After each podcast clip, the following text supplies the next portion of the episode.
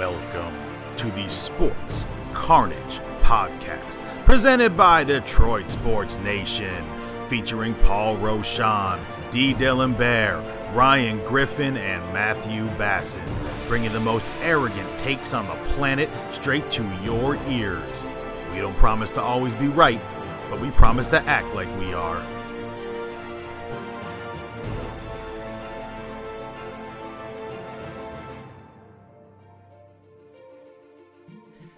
What's happening, you golden webheads? We love you very much for sticking with us through fifty episodes now. This is our fiftieth, and as a special fiftieth gift, we got the one, two, three, four, fifth person joining us today. The same special guest from last week, the phenomenal A J Riley, joining Paul Rochon, Dylan Bear, Ryan Griffin, yours truly, Matt Basson. We are Sports Carnage. We've made it to fifty, fellas. We're halfway to being a success, so congratulations to all inclined. And let me tell you guys, congratulations. Oh, well, thank, oh, thank you. you. Thank you.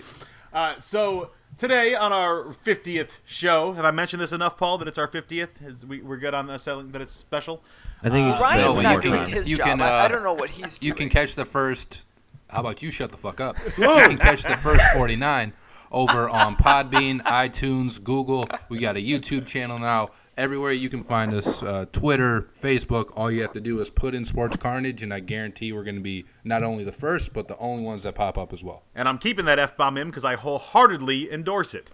Uh, so today we've got really big news that led up to the show happening in the first place, and that was that, depending on how you look at it, either California has ruined the country or the N C double A has come to their senses and have decided that we are going to start letting the players, the college players, get paid for their likeness in video games and whatnot. And so I know that everyone on this show Woo! Has all sorts of opinions on this topic. I've been following this since Ed O'Bannon, Ed O'Bannon with U C L A O'Bannon. Way back in the day, helped them win their last championship in nineteen ninety-five, part of the O'Bannon brothers there, uh, who now runs a car dealership somewhere See? outside of Las Vegas in Henderson, North Nevada.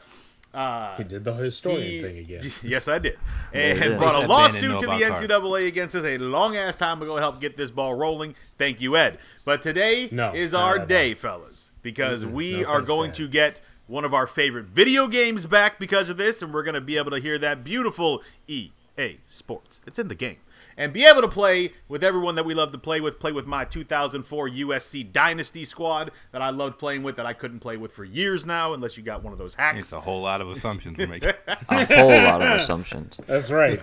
That's right. You Ryan damn, knows the truth. You damn right. And we actually have someone that was involved in collegiate athletics here who can give us his opinion, which means a hell of a lot more than the rest of ours. I'm talking about the eight-time All-Star, four-time Gold Glove, and three-time Silver Slugger oh, himself, man. A J Riley. Oh my god! Here we go again, man. I like it's been a week and it's still not funny. It's never gonna ah, be old for me. I second that. No, I'm one hundred percent with Matt. I mean, you gotta flaunt you it if you got it. Yeah, well, I don't See, have I'm, it, so I'm not flaunting anything. You fake it See, till you make it with, as well. I'm not with Matt at all. Sitting here acting like what Ed O'Bannon did by nuking N C double A football. All right, was calm down there, okay. J B. Oh, to get okay. Mm. I'm sorry. I'm. I, oh nope. I can't slander like that. Nope. What All do you mean? Right, that's your favorite thing to do on this podcast. Why? No, I'm good. That's so I'm true. Have okay. you apologized to Robert Kraft yet? Apologize for what? What? What? Tom Brady for, for was the making sex fun of ring him for? That he was not involved in. Oh, you mean the thing that Tom Brady was making fun of him for? Then got mad because somebody showed that he was making fun of his own boss. Yeah, that flew that flew way past our radar. We didn't even bring that up. Yeah, yeah. I am oh man, I wonder Dylan's, why. Ever amazed at Dylan's ability to completely deflect. See, here's the thing is that you know what's fantastic is that y'all are doing that and you're the same people who think that Jeffrey Epstein actually killed himself. So let's move on. Oh, here we go. I don't think anybody thinks that in the entire world. yeah. I, yeah. I don't I have not met a single person that believes that. Nope. All right, moving moving on. A J had, apparently got brought in because of some faux college stuff. That A J Matt had was the floor. Did you say A J Happ? No, I don't know. A J has some faux what? Some oh, fake what? Do not insult it, our man A J by I'm not insulting him, him at all. I'm saying that like your tired A J bit Happ. Was brought up again. It's not even A J Happ. It's J J Happ. All right. Okay. Look, the point being is is that, I didn't know that. E A Sports and we there are a lot of inside sources. Point being that is, I'm that just going to talk instead of A J. Well, no, because this is going absolutely nowhere. So. E A has been chomping at the bit. They want to put microtransactions in where you buy every alternate historical skin of, you know, the the Colgate Flames or whoever the this hell they are. This is not relevant. You know. It's the no, thrill I'm saying, of writing another man's Look, skin. The reason that this happened is twofold. Number one is because there's a lot of money to be made from a lot of people for this pushing the N C double A to have it happen. And as Matt had said, the California liberals decided to actually do something valuable instead of have their city, biggest city be set on fire. They actually made things happen. And now well, we will finally both. have N C double A football. Well, right, yeah. The city is in flames again. A J, LeBron... can you please give us the insider perspective? And insider do tell what? us, as a former All-Star, oh Golden Glove, coll- collegiate athlete, are they going? So are do you, are you owed back pay? That's what I'm interested in. I have to set the record straight that. Yes, I was a collegiate athlete, but it was for an N A I A Division two school for one season. So, no, hey, I'm not owed back pay. Too. Second of all, I think that this um, is a good step in the right direction. I've been a proponent of athletes being paid for a long time, um, since my brother was at U of M, because, I mean, these guys are sorry. working. Yeah, sorry, but there's no other way to, to say that. Um But these guys are literally, I mean, they are student athletes, but they're there for one purpose, and that's the athletics. Um, and so they need to be compensated justly for their involvement in the money production that they bring into the school. Um, so that's kind of where I've landed. I, I will not say that all athletes at all levels should be paid. I mean, I don't. We can debate that if we want to, but I think nope, that not going to do that. We'll be here for hours. I, we would be here for hours, but but I think like that's, you, that's no different. Th- there's than, a uh, there's a lot of logistics that would go into this. Like, does the money that football brings in get dispersed to every sport?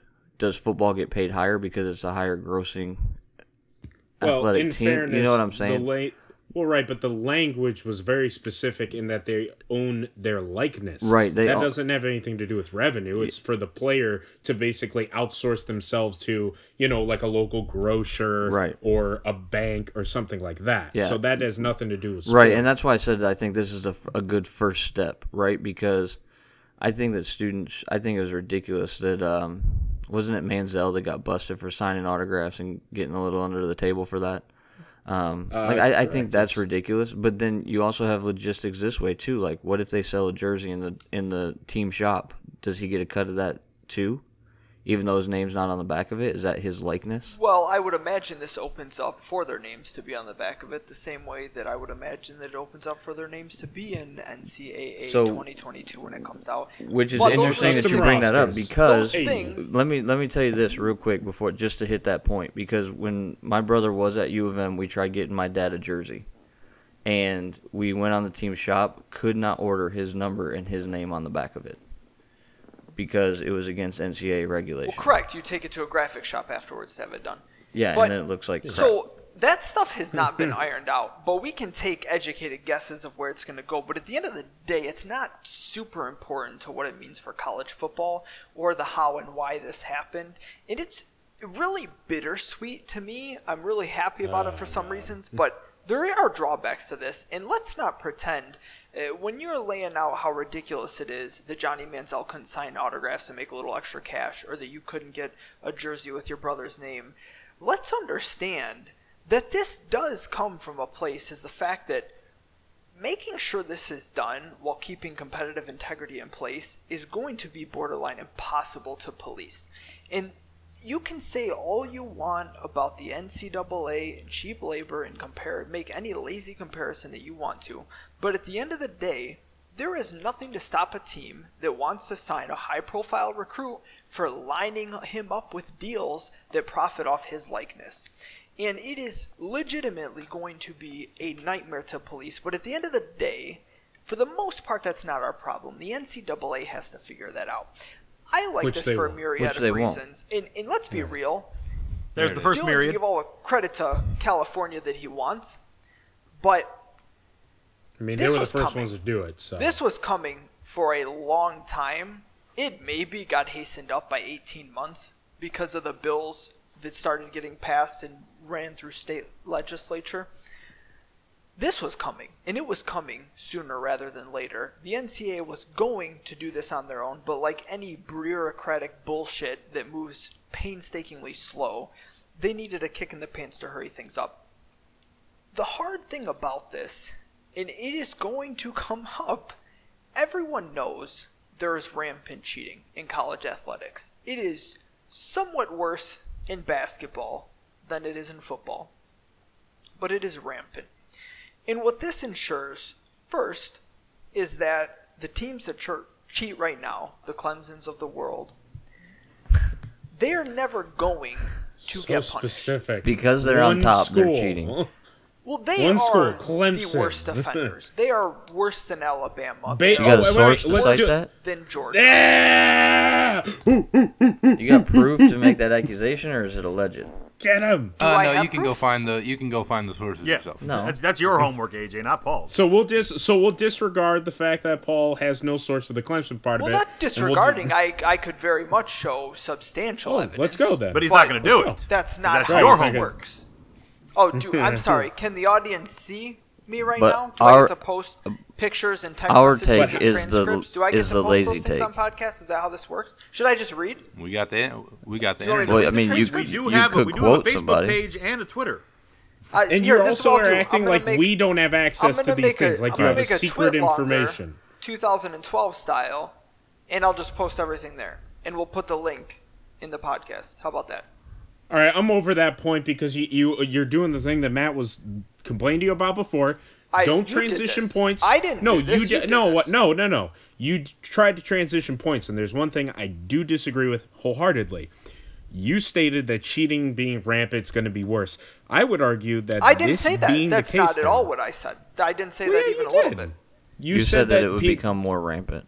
Yeah, I you said, said it would be worse. That's not what I said at all. I said that it is rampant, and I said the schools that are doing it now will now never – there will never be a No, I'm talking about way before the Clemson thing. You, and when you first started this, you said that it was going to be worse because of this. That's not because what I said. Or he said it would be, he said it would, he said it would be harder to regulate. It would be harder to regulate. I said it's going to be okay. really hard to police, which it already yeah. is, obviously, okay. since we so have anyways, rampant cheating now. Anyways – So based on that point, here's why I do disagree, and I think it actually is a very good thing specifically for our local conference.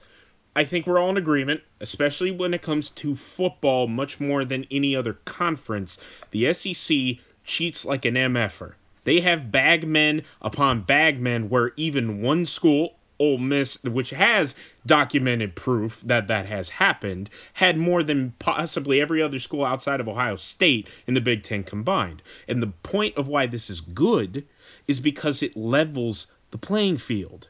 There is not going to be nearly as many bagmen anymore because there won't be reason to. The players can legally and legitimately get money now. Oh, they'll find So now reasons. being a well, but but being a part of a Power Five program now is going to be enough. Now, in fairness, that is going to create an even bigger divide between Group of Five or mid-major and the Power Five, but what it does mean is it'll level the playing field. I very I'm being legitimately serious. Mark this now.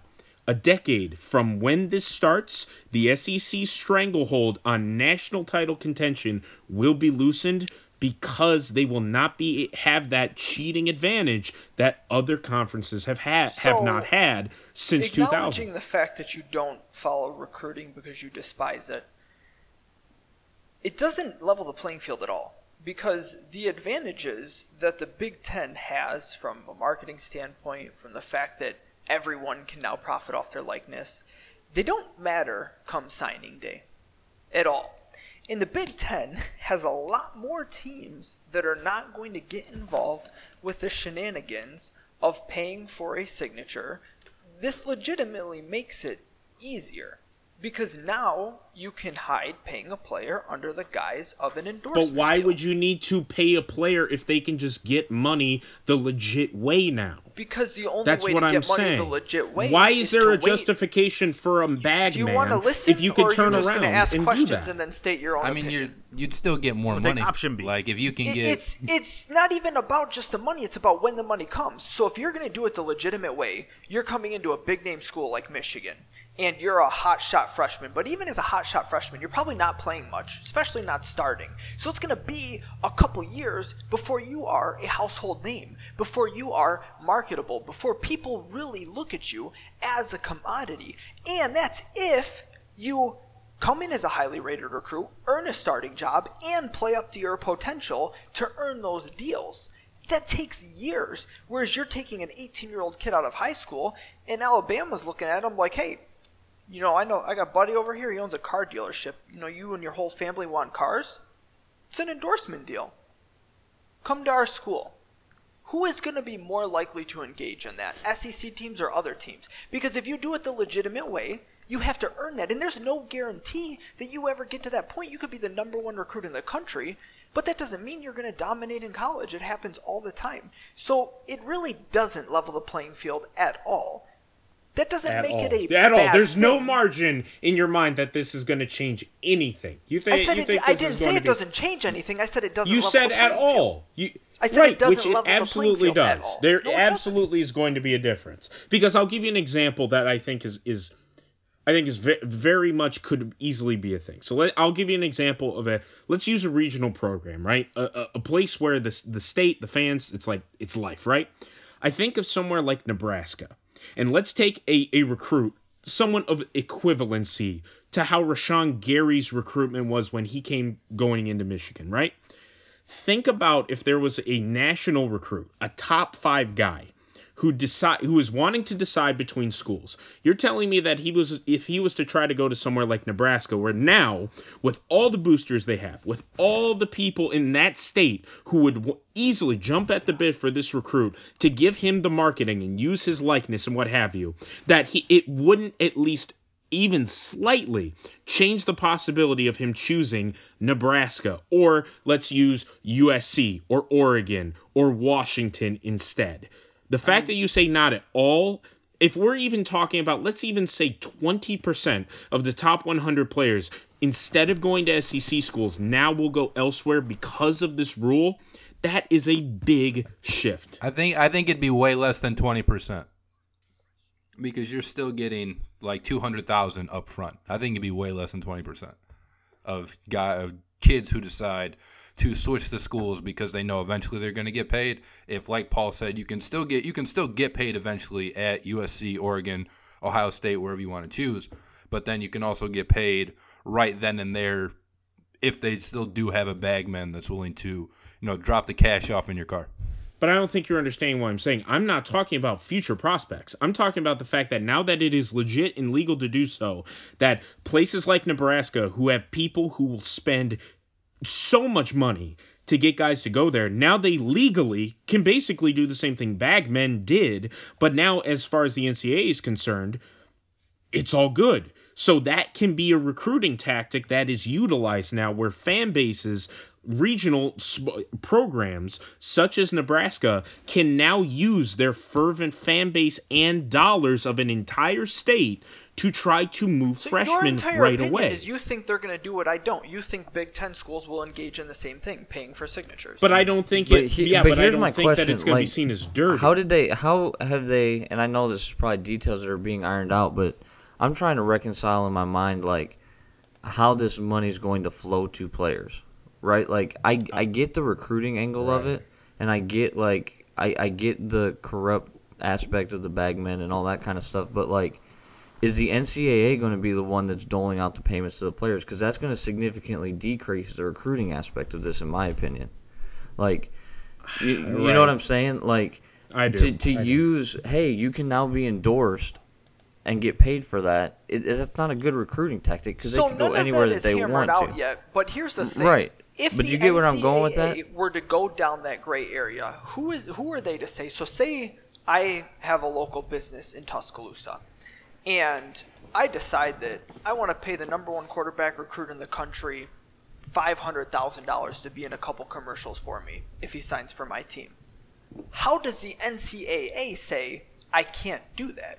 Whether they're doling That's out the money I'm or saying. Not, right. They can't tell you, well, you, no, you can only give him. Well, at least they haven't said that they're going to. I, I mean, if right. they put limits on it, whatever, we don't know that yet. But regardless, but that's why A J asked be, the question.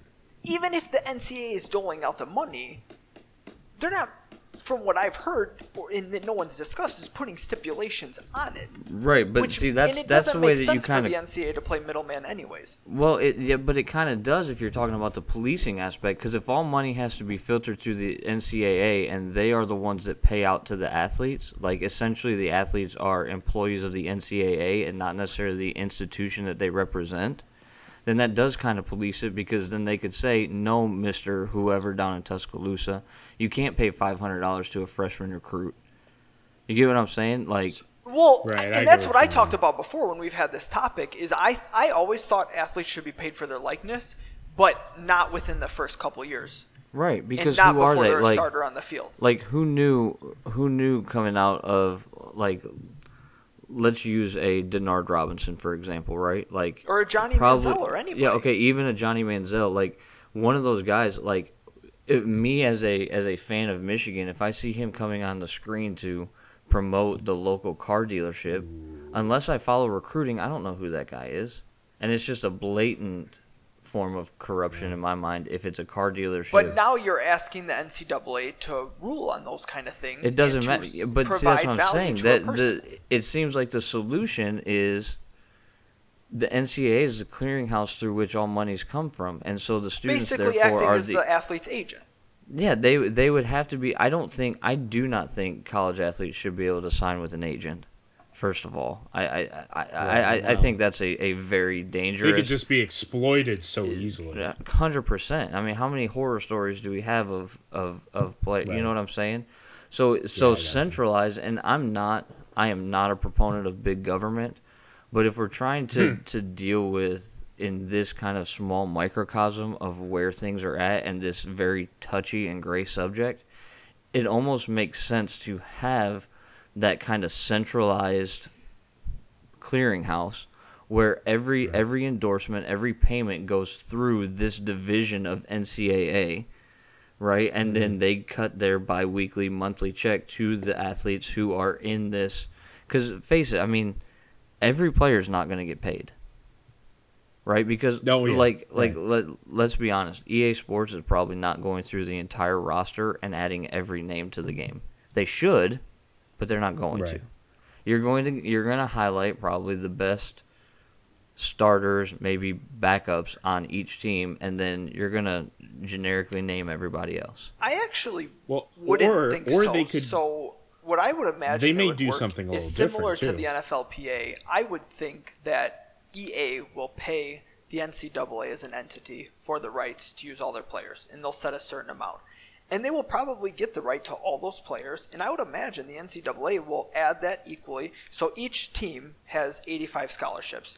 I would imagine that that will get divvied out as a stipend on every scholarship hmm. player across the country that's in the game. That's what I would think. I I just thought of something, by the way, a different angle to this that I don't think anybody has mentioned, that I think Paul in particular, because you hate this subject, I think this is something very interesting to think about. So what is something regard that? Well, I don't want to be too generic because you, you won't be able to guess it, obviously. But you obviously hate transfers, right, Paul? Like like the way the transfer portal works I, in the N C double A, right? And here's so here's why I say hold that. Hold on, though. Think about I don't it. want to be if, mischaracterized. I do not hate transfers. No, I no, no, no. I think you're legitimate it about right it because it's second. inconsistent. It's so bad right, right. now. I wasn't disparaging your opinion. You are correct because it's very inconsistent because Justin Fields being able to play but other players aren't is just favoritism. But what I'm saying, though, is considering that now this is going to be able to be a thing, transferring is going to be even worse because if you're a quarterback, why would you be a backup anymore? It financially does not make sense to do it. So transferring is going to be even worse now, See, that, where now coaching and recruiting So really, I pretty much so it's pretty much I would, in I would any agree position, with that, but especially though. hold on, especially for a quarterback, and it's pretty much always been this way. When you get passed up on the depth chart by someone younger than you, you transfer. A kid like I'm going to use a real easy local example. A kid like Dylan McCaffrey is not going to transfer, regardless of the current system or the future system, because he's going to get his shot and he's going to get to start for two years. There is no reason for him to transfer. He's he's in the system already. He he's with his team. He's growing. He's learning every day. He's going to get his shot. A kid like Brandon Peters would transfer, because Brandon Peters is older than Dylan McCaffrey, and he got passed up on the depth chart by Dylan McCaffrey. But so do you think? Him, but do you think that there's going to be a sense of like I, I don't want to say tampering, because that seems like a hyperbolic word, but like you could use the example of of Brandon Peters and Dylan McCaffrey to where another school like Illinois or something contacts those players to say, hey, so I don't think it's plant the seed of transfer. Hyperbolic at all, and that's another thing that's pretty close to relatively impossible to police, because, I mean, what are you going to do? Tell players they can't interact with players on other teams? Well, players, yeah. I mean, you can't regulate the, the players, I wouldn't think, but like... Like the coach calls you up? Right, like Lovie Smith this, gives a call to Brandon Peters last November and says, hey, it looks like McCaffrey passed you up. Why don't you give us a look? Well, that's you know already... You already can't do that. That's already against N C double A. Right, but can't is in air quotes. They're not going to change. But also another thing too, when I was referring to the to the transferring, you, I, I'm with you. I get what you mean. Like McCaffrey, there's no benefit to leaving Michigan because he still is going to get his spot. I'm talking about for like positional battles. If it's a legitimate position battle and you lose it, I think that if let's say, and obviously this isn't an accurate number, but if let's say out of every position battle that happened this summer, one of five guys wound up transferring, I think with this new situation, it could be as much as three to five, three out of five See, guys. I really don't think it'll change anything because players, so players transfer mm. for a better situation, period. So financially, think, now it's going to be even more so. But it only it might, matters it financially. I think the financial aspect adds a different dynamic. So, so the Definitely. thing is, if if you're looking at it from a financial perspective, it only matters if you're marketable. And if you're marketable, it's because you're really good. And if you are really good and you're not starting, you're going to transfer under the current system. The new system doesn't matter. If you're that good that you're marketable, but you can't crack the rotation on your current team, you were already going to transfer under the current system. So I'm not worried. And I think the thing that all of this brings up, and Matt hasn't hardly said a word, but when big change Matt's like this here. is made, everyone, no, there's a lot of, I don't want to say panic, but there's a lot of consternation about what could happen and how different it's going to be. At the end of the day, a change like this, this is not flipping the N C double A on its head, because a lot of the things that this would affect are already in place. And the thing that's unique to college athletics is it's a window. And these athletes have two goals. Their goal is to either get to the pros, or their goal is to either get a free ride through college so that they can have a head start on life. Most of their goals, in the beginning at least, are to get to the pros. Most of the athletes that come in, the majority, probably eighty percent of them that come in, are to get to the pros. Shortly after starting, that flips. That becomes like sixty forty the other way. And kids have an idea of if they're playing for a future at the next level, or if they're playing to have a decent life and get a free ride through college and enjoy their college years and be a part of something. You only have four or five years in college in most cases. Three if you're super good. Even with financial incentive, even with pseudo pay to play and marketability, Josh Langford, you can't just transfer every year trying to find a better situation. Your goal in the, both the current system and whatever changes come out of this is still to put yourself in the best situation for your future. If you have a pro future, that is getting to a team that you can start on and showcase your talent. But maybe you know you're not going to be a pro, and you really like your school, you like the team you play for, and you're getting a good education. You don't have the same incentive to transfer. And if you're in that position, the new system doesn't change that because you're not a marketable student. No one's going to be paying big bucks for your autographs at S M U instead of Michigan. Does that make sense? Ironic that you brought up S M U for this. It, it makes sense, and I agree with that point, is you do have, you yourself have to be marketable, and people want to have to pay you. So for, you know, if you transfer over to a place like F A U and you're coming from even a smaller Division I program, like say Illinois or Indiana, Arizona State, wherever else, if you're going to F A U, you're probably not going to be in too many car dealership commercials or other things, autographs, where you'd make money off of.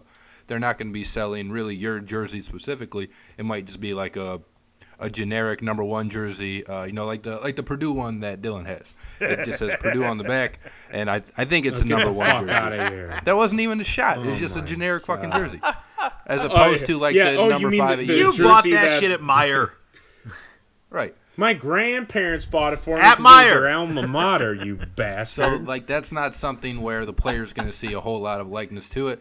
And then, um, you know, you brought up the quarterbacks, and most quarterbacks that are starting, at least Division I football in general, come from better backgrounds. So there's not as much uh, reason for them to kind of go ahead and get paid right away. If they're going to stay at a school like Michigan, Ohio State, one of the bigger ones, and kind of be backups to obviously bigger names ahead of them.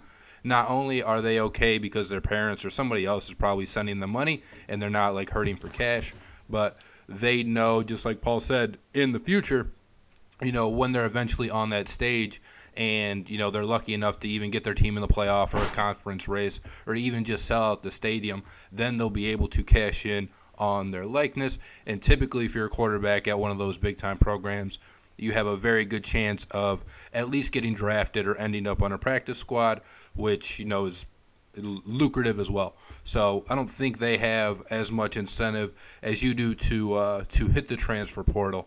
um I think it'll I think everything that you'll see with kind of guys switching around, it will take a little bit of an uptick, just because guys will end up making business decisions.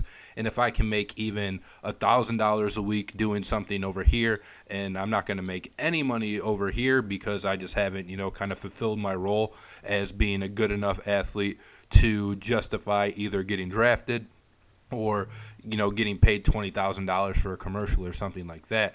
I think that's a route that uh, that some guys will take, but I don't think that um sorry, Don threw me off. But I don't think that uh, I don't think that it's going to be such like a sizable uh, or like a seismic shift in how many guys you see, you know, switching teams. Right, and I, I as far as these endorsement ideas go, like I just don't.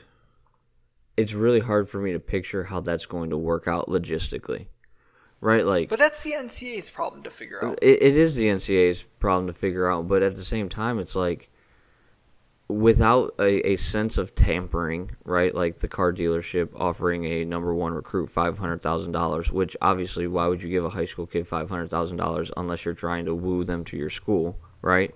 Like without that type of tampering in the recruiting process, like I just don't get how the endorsement aspect of it's going to work out. The jersey there's sales, I caps, get that. Right? That, well, I would imagine that there's going to have to be some type of cap, but at the same time, like, I get the jersey sales, I get the N C double A football game, like, you're using their likeness, pay them for their likeness, one hundred percent, which obviously should come, like Paul said, like, E A Sports buys the rights from the N C double A, the N C double A pays the players, like, I think that's the natural road to travel down, but, like, when we talk about guys transferring, like, why would somebody from Nebraska reach out to Dylan McCaffrey to rep their car dealership when people in Nebraska don't even know who Dylan McCaffrey is, right? Because endorsement's all about name recognition. You, you see the road I'm traveling down? Like, mm-hmm.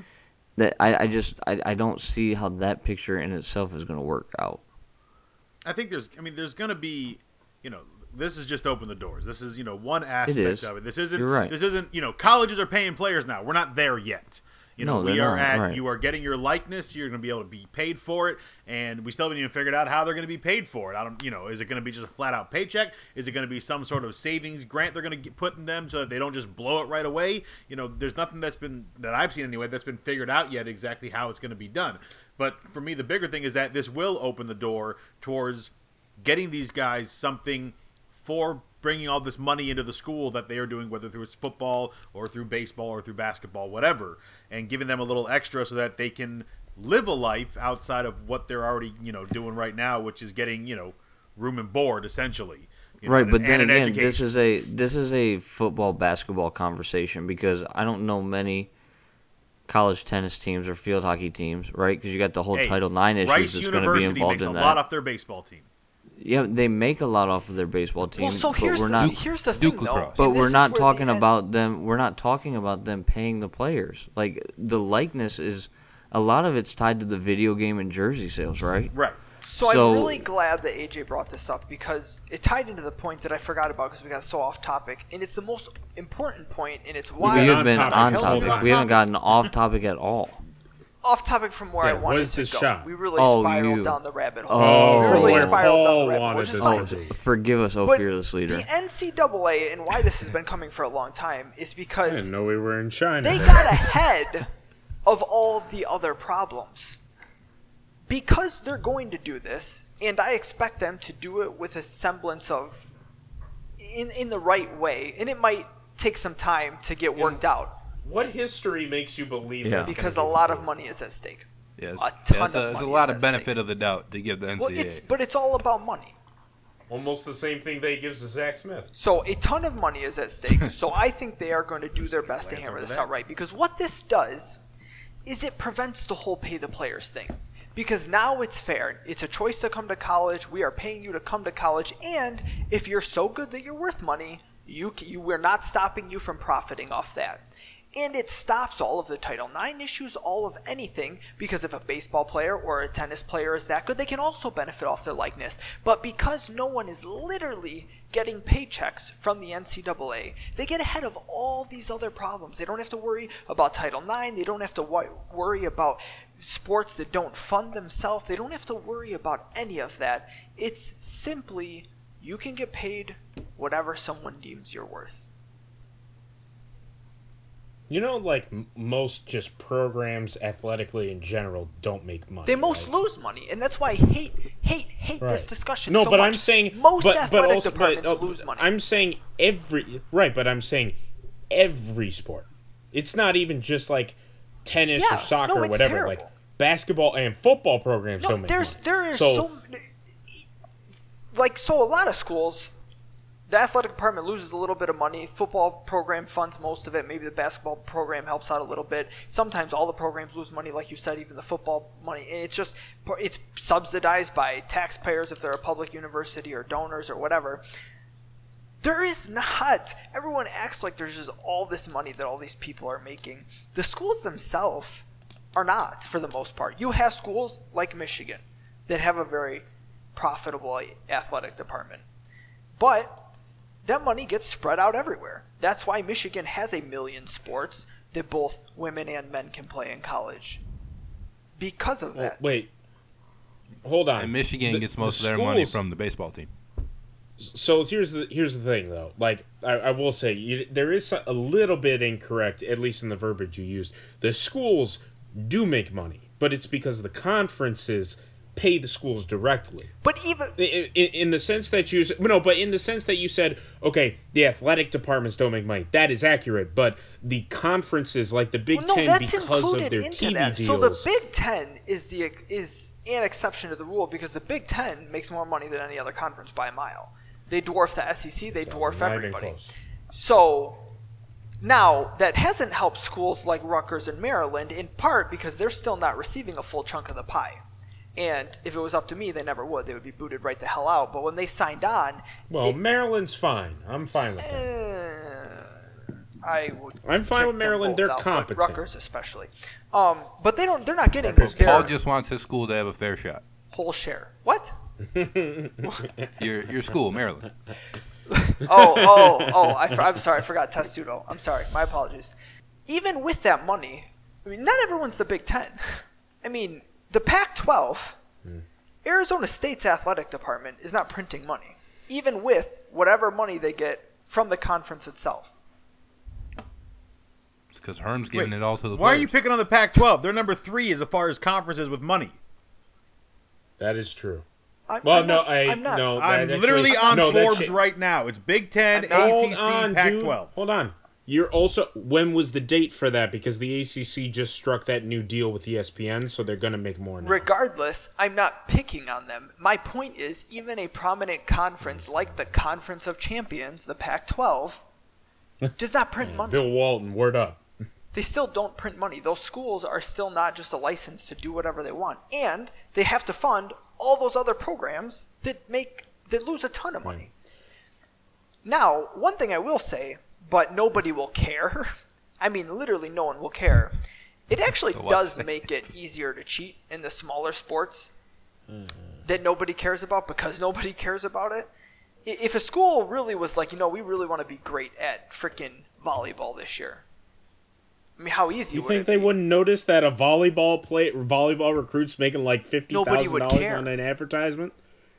Who's going to look at I mean, it and I, say if anything? I saw that shit, I'd See, be like, oh, I, I would okay, actually think on. The N C double A is like more likely to crack down on that so they can still have their, their right, little moral code. Right, because they'd be like, okay, hold the fuck up. Like, no, we, like, we can't have wild this. And, right, like there's a, there's some lacrosse player that's going to uh, like Lehigh or some shit and he's making one hundred thousand dollars. Siena Heights, the death penalty. So I, I, think, I think something that draws right. attention to how easy it is to slip things in the obscure sports is the college admission scandals that we've seen recently. What does that have to do with sports, though? Well, it had everything to do with sports. The way the admission scandal worked is they were slipping these kids onto Stu- campus as yeah, scholarship as athletes, athletes yep. in obscure sports. Yep. In tennis. Oh, in right, rowing. In yeah. whatever the hell. I forgot about yeah, that so part of it. My bad. And they did it because... Well, that, that make it harder now. Nobody pays attention or cares to those sports. It's If it's not yeah. basketball or football, and for a minuscule moment in time to a niche people, baseball, nobody cares. That's right, like during the College World Series. Yes, but only if Michigan... Blasphemy. So uh, uh, the only real question, I'll up. be honest, out of this...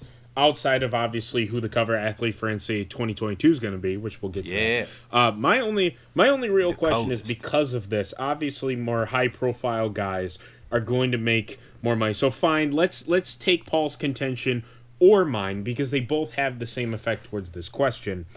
I think that this is more proof that the Power Five should be Division I and everybody else needs to move down. I really do. I think that this is going to create a gap between the Power Five and the Group of Five that is going to be insurmountable. I mean, any any economics major of any sort, anybody who knows how money works, knows that this disparity is not going to somehow become smaller because of this. So I think similar now. to the way you overstate the effect it will have on transfers. Yeah, but Dylan, hold on a second, Paul. Dylan, didn't you say that it was going to level the playing field? I, I very much said specifically among yeah, power, power conferences. I gotcha. But well, so but yeah. here's the because thing. again because again, Power Five are all in theory on the same right. level of notoriety right. and obviously except you have schools funds, like Rutgers in this Power so. Five and schools like Boise and U C F in the Group of Five. So you're so you're giving one example of a Power Five. I mean, I could give like, a that lot. Does it. One team one team does not have a sixty-five teams make. I, you okay. could legitimately I'm saying there's swap, going to be a bigger disparity. Easily swap twenty-five Power Five teams with twenty-five Group of Five teams. That is hyperbolic to no end because most of them are state schools. So you, are you saying you that we can't play as North Dakota State bottom, in N C double A twenty twenty-two?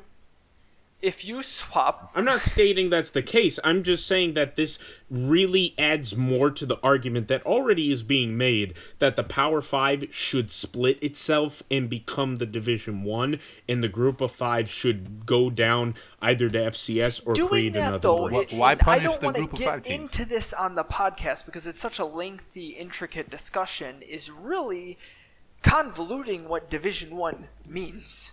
It's not about... that everyone in Division One can compete with each other and is on a level playing field.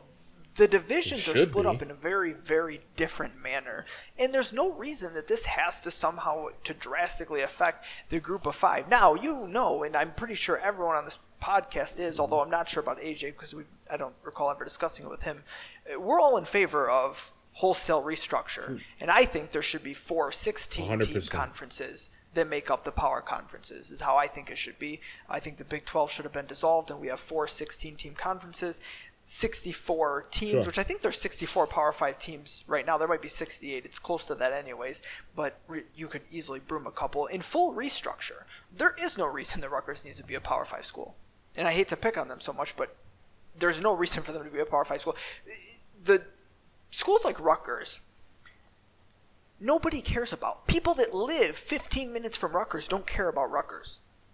I mean, they're almost like a Division Two team. Well, I would venture to say that North Dakota State and South Dakota State get more support than Rutgers does.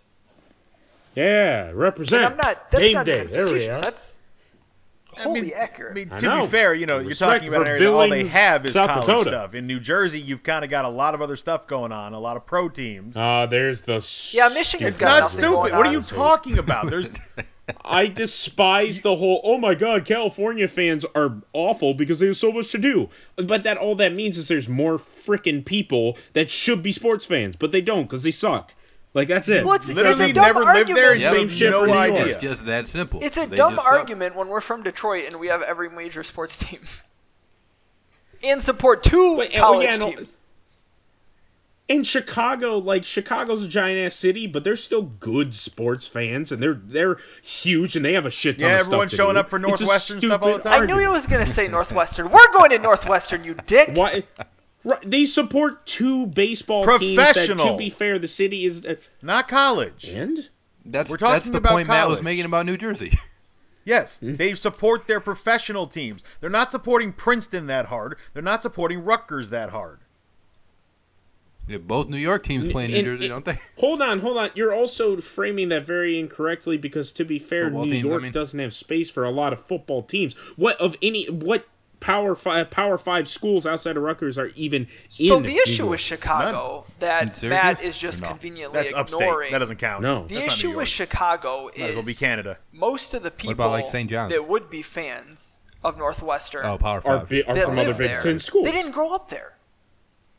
They're not right, from they there. Went to other power, Big They're Ten Wisconsin schools. Fans, and Michigan State fans, and Ohio State fans, Indiana fans. I, I mean, it's because it's the hub of the uh, of the region. My my whole point is is you can't justify away Rutgers just because oh my God, there's so much stuff to do there.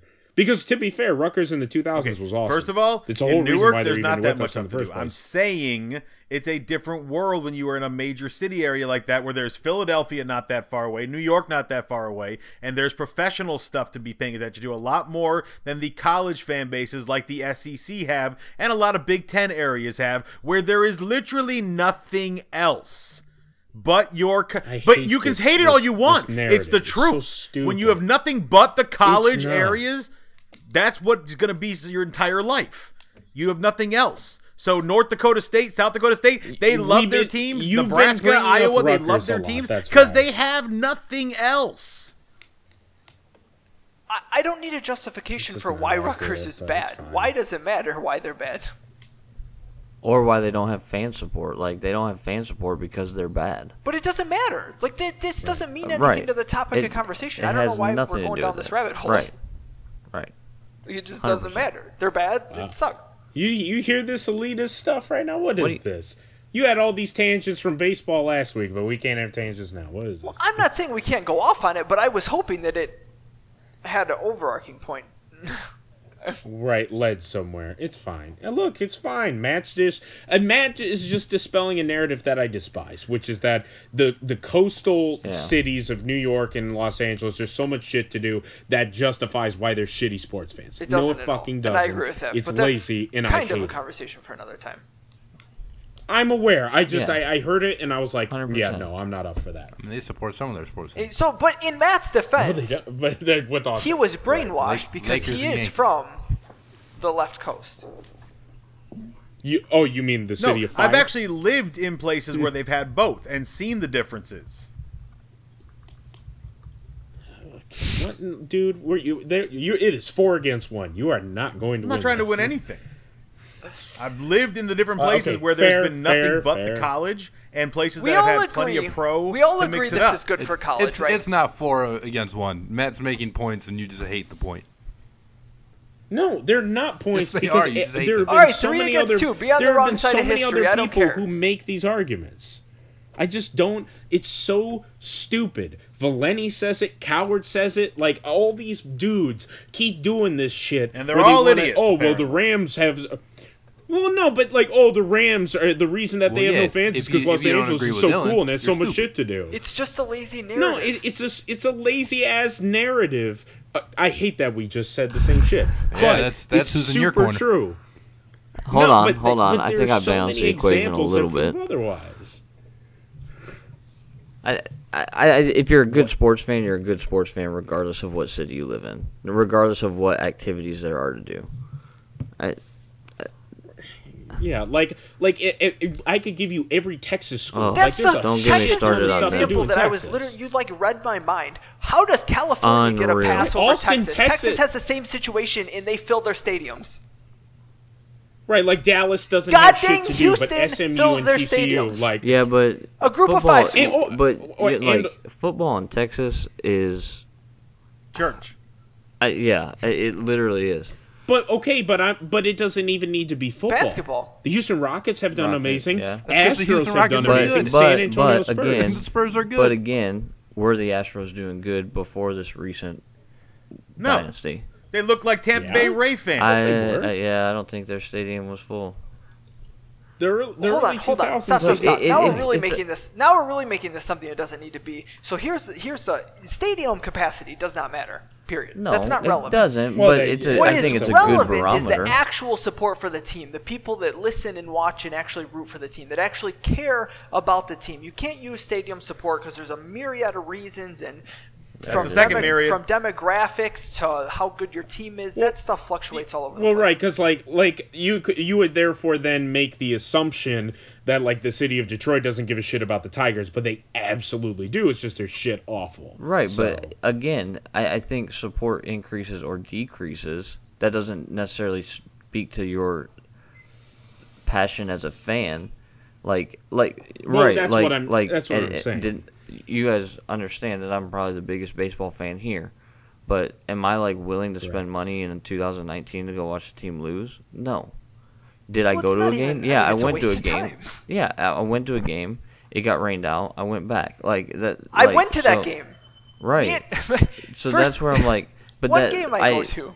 God. Right. And so then so, the M L B should restructure. I literally the saw A J so randomly at the Tigers game. one hundred percent of the time. But but again, but then again, like the same argument can be made because once once the Tigers are good, the stadium is full. So it, the, the the but that's something we talked about previously on a different so, show. So Ryan, Matt, and myself. I don't, Paul wasn't there. I don't think Paul was here for that. But I was getting mad at them because they gauged whether it was if a team, if a team or a city. Because Ryan was talking about the stadium capacity for the Tigers, and I was arguing that the city of Detroit is a very big baseball town.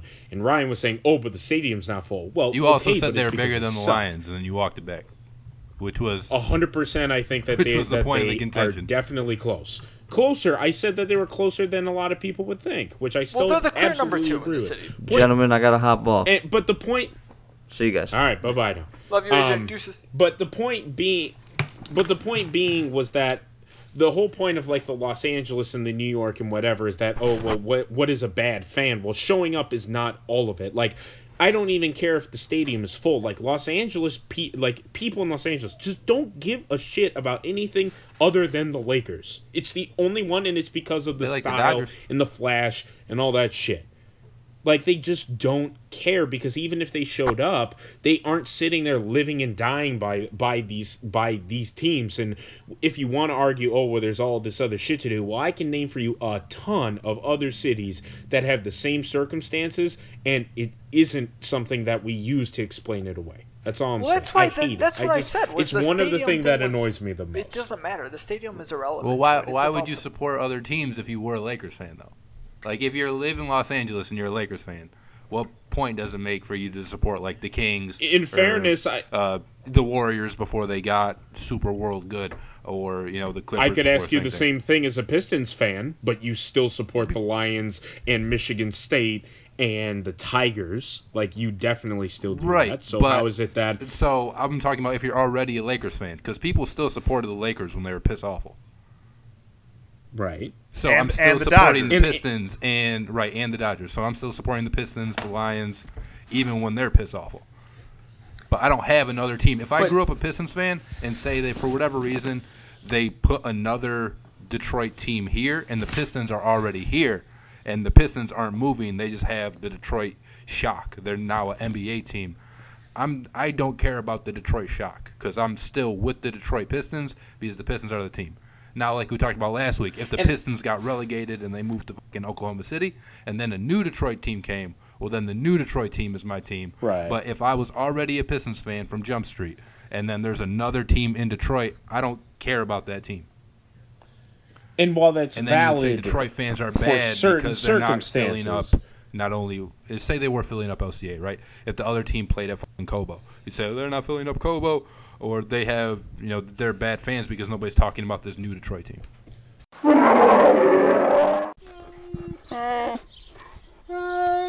And a segment that has been missed, has been wanted, at least by myself, for a long time. My namesake, the Grizzly takes our back, new backtrack. New questions. We have four of them for you, and we are going to start off with a pertinent one as the college football season is rounding down to its final third of the regular season. Gentlemen, to start off with the Grizzly Takes, and to remind everybody, since it's the fiftieth episode, just a reminder, our responses to the takes are thus. Grizzly, being that they are strong and powerful, and we would definitely go into battle with them. Cuddly, being that they are weak, soft, and they are just not up to snuff. So, first and foremost, the first topic for the Grizzly Take debate, gentlemen, is what team outside of the top six in the N C A A is most likely, or would you give the best chance of getting to the college football playoff? Ryan, we start so, with you. I didn't want to be super duper safe and just go ahead and take like the seventh ranked team, which right now looks like it's Oregon. So I'm going to go ahead and roll with a team that doesn't have um, really a, kind of a lot that they can pad their schedule with, but given some things breaking right for them, I think they can at least make it the case, and that team is the Baylor Bears.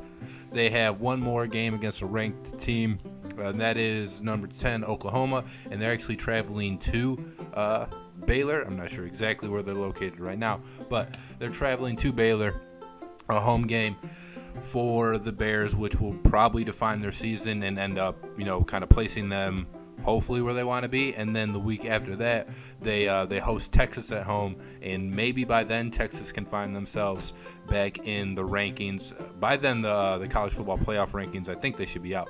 So that's a place where uh, Baylor can also do a little bit of strengthening of their schedule. But they're undefeated right now, and if they're able to run the table, they get by Oklahoma and Texas. I think that will leave a good impression in people's memories of just kind of them going back to back against two traditional powerhouse teams, um, and Oklahoma, a team that will still probably finish somewhere inside the top ten or at least the top fifteen. They still have Jalen Hurts, so they're still, you know, a big name. They'll get a lot of exposure. But Baylor is a team, just because they don't have the losses right now and they have the path to uh, to do it, if they're undefeated at the end of the year, I think you have a real interesting conversation about um, either leaving them out or putting them into the playoff discussion. The only reason that I'm going to say Cubley for this is that I think that Baylor have shown too many times there's just no chance that they're going to go undefeated. Um While in theory, obviously, if they went out, there's definitely an argument to be made. I just think that they've shown too many times that they are going to drop a close game here or there. I just don't see it, unfortunately, so I'm going to say Cuddly. Uh, Cuddly, for me, I think the Big twelve's shots at the playoff is absolutely laughable this year. I mean, Oklahoma still gives them a shot at it, and that part of it's not laughable. But I think the fact that Oklahoma lost, Texas has lost a couple times, I think that hurts Baylor's resume if they do go on to beat both those teams. Uh, do we know how does it work with the Big twelve championship? Would they have to face Oklahoma again? Uh, top two teams. So there's no division. Yep, it's just the top teams. Two teams would face off. Okay. Correct. Um, you know what? I'll if if it all played out that way and Baylor beat Oklahoma twice to go along with it, Oklahoma doesn't lose again besides the Baylor twice. I do like their chance. I do. I would like their chances in that one. I feel like you guys are just not looking at the standings. The amount of chaos. I. This is this well. Is, I think. Hey, I think. This, as, anyway, this is in a vacuum. This is in a vacuum. So. And and, and also, also that's these, just not how these aren't the college so. football standings right now. They're just the A P. So as Baylor continues, right. if Baylor continues to go undefeated, I think they'll shoot up the college football rankings. All right. So on to mine, because I, I had a specific team in mind when I thought about this.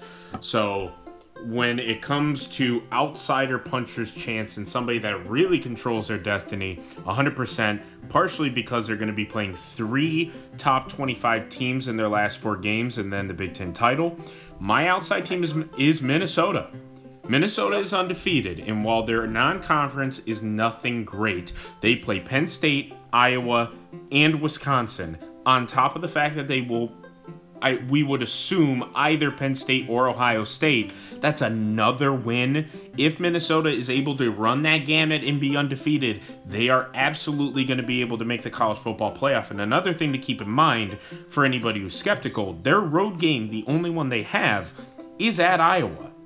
And if you have Penn State at home in a game that is going to be lit, despite the fact that they decided not to have it be a night game, and then they have Wisconsin at home in the last game of the season, I think there's a very good chance that they are undefeated going into the Big Ten title game. And then at that point, just throw the records out and then just best team wins, and we'll see. I'm going to say Cudley for this one. I like where your head's at. It's a kind of the same with Baylor. If you if you run the table, then of course you're in more so for Minnesota than Baylor, because they would have, you know, all those signature wins. But I I see it more for Baylor than I do for Minnesota, where I don't see them beating Penn State, and I don't see them beating Ohio State in the Big Ten title, which is probably who they would uh, who they would end up going against. And if they do face Ohio State team, you know, theoretically, Ohio State in the Big Ten title game, they've traditionally just smacked around whatever opponent they had in there that was from the West. Whether it's when they uh, bottomed out, it was in Northwestern last year, they smacked that Wisconsin team like fifty-five nothing. So if, if Ohio State finds himself in the in the Big Ten championship game with a chance to go to the playoffs, I don't see there's any conceivable way that uh, that Minnesota's able to take that game from them and then obvi- and then give them the push they need. That one's actually going to be Grizzly for me. Not that I think Minnesota will actually do it, but this is outside teams for a reason. If they really are the real deal, I mean, they're undefeated. They absolutely get in if they win out, and really they can afford to drop a game. If they upset Ohio State in the title game and win the Big Ten as a one-loss Big Ten team, I still think they'd have a chance to get in. So they just, I don't think they're good enough to do it, but you want to talk about a real team that controls their destiny, Minnesota would be it. So I'll say Grizzly on principle. Yeah, I'm saying Grizzly as well. I mean, I, I was confused. I thought we were just saying, you know, if they ended up winning out kind of thing, you know, these are the teams that we think have the best chances. And if they win out and beat Ohio State in the Big Ten championship, uh, I mean, I don't know how you leave them out of the equation in that situation. So I, I hate this question so much. And we're doing teams outside of the top six, correct? Yes, that's what I said when we started. I'm just, just I'm, clarifying. I'm clarifying. Didn't come through super crystal. I hate this team, and I think they were super overrated, and that they've only proved it, and that they're still super overrated.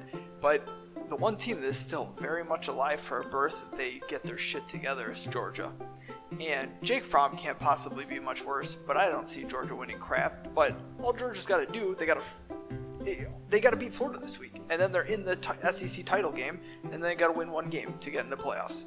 So if I got to pick an outside team with a shot, I'm going to take Georgia. Oregon would be number two, but I just don't think that they're getting in even winning out. It's Grizzly for me. I do think Georgia does end up beating Florida, and um, they still they still do yeah, excuse me.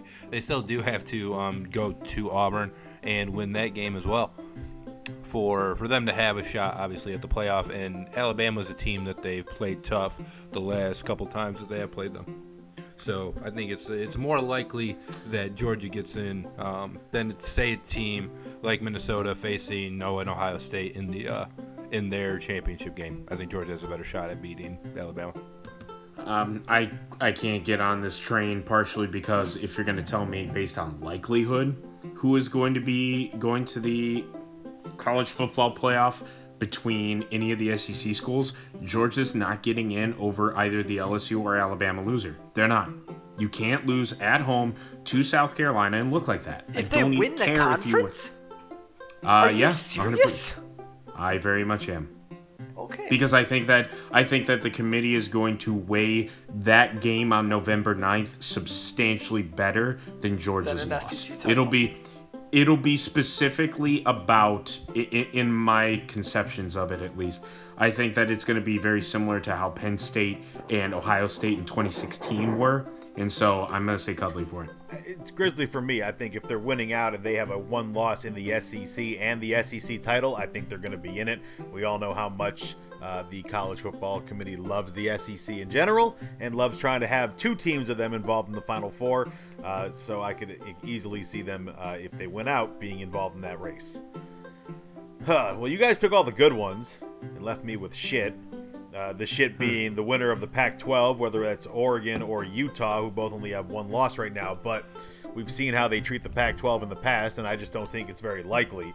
So out of the ones that are left, and without picking a number five team like uh, Penn State. You can pick one of ours. You can pick one no, of no, ours. No, no, no. We'll just be different here. And it's weird to say that it's different because they were in it last year. But if Oklahoma gets their shit together and runs the rest of the season and steamrolls the Big twelve championship, they're a one-loss Big twelve champion and have been involved in this before, put up a fight, have not won a college football playoff game. But I think if Oklahoma does win out and wins out convincingly, they're going to have a good argument to be involved. That's Grizzly for me. Oklahoma, they do have the one loss to um, a Kansas State team that at least is now ranked, probably partially because they beat Oklahoma.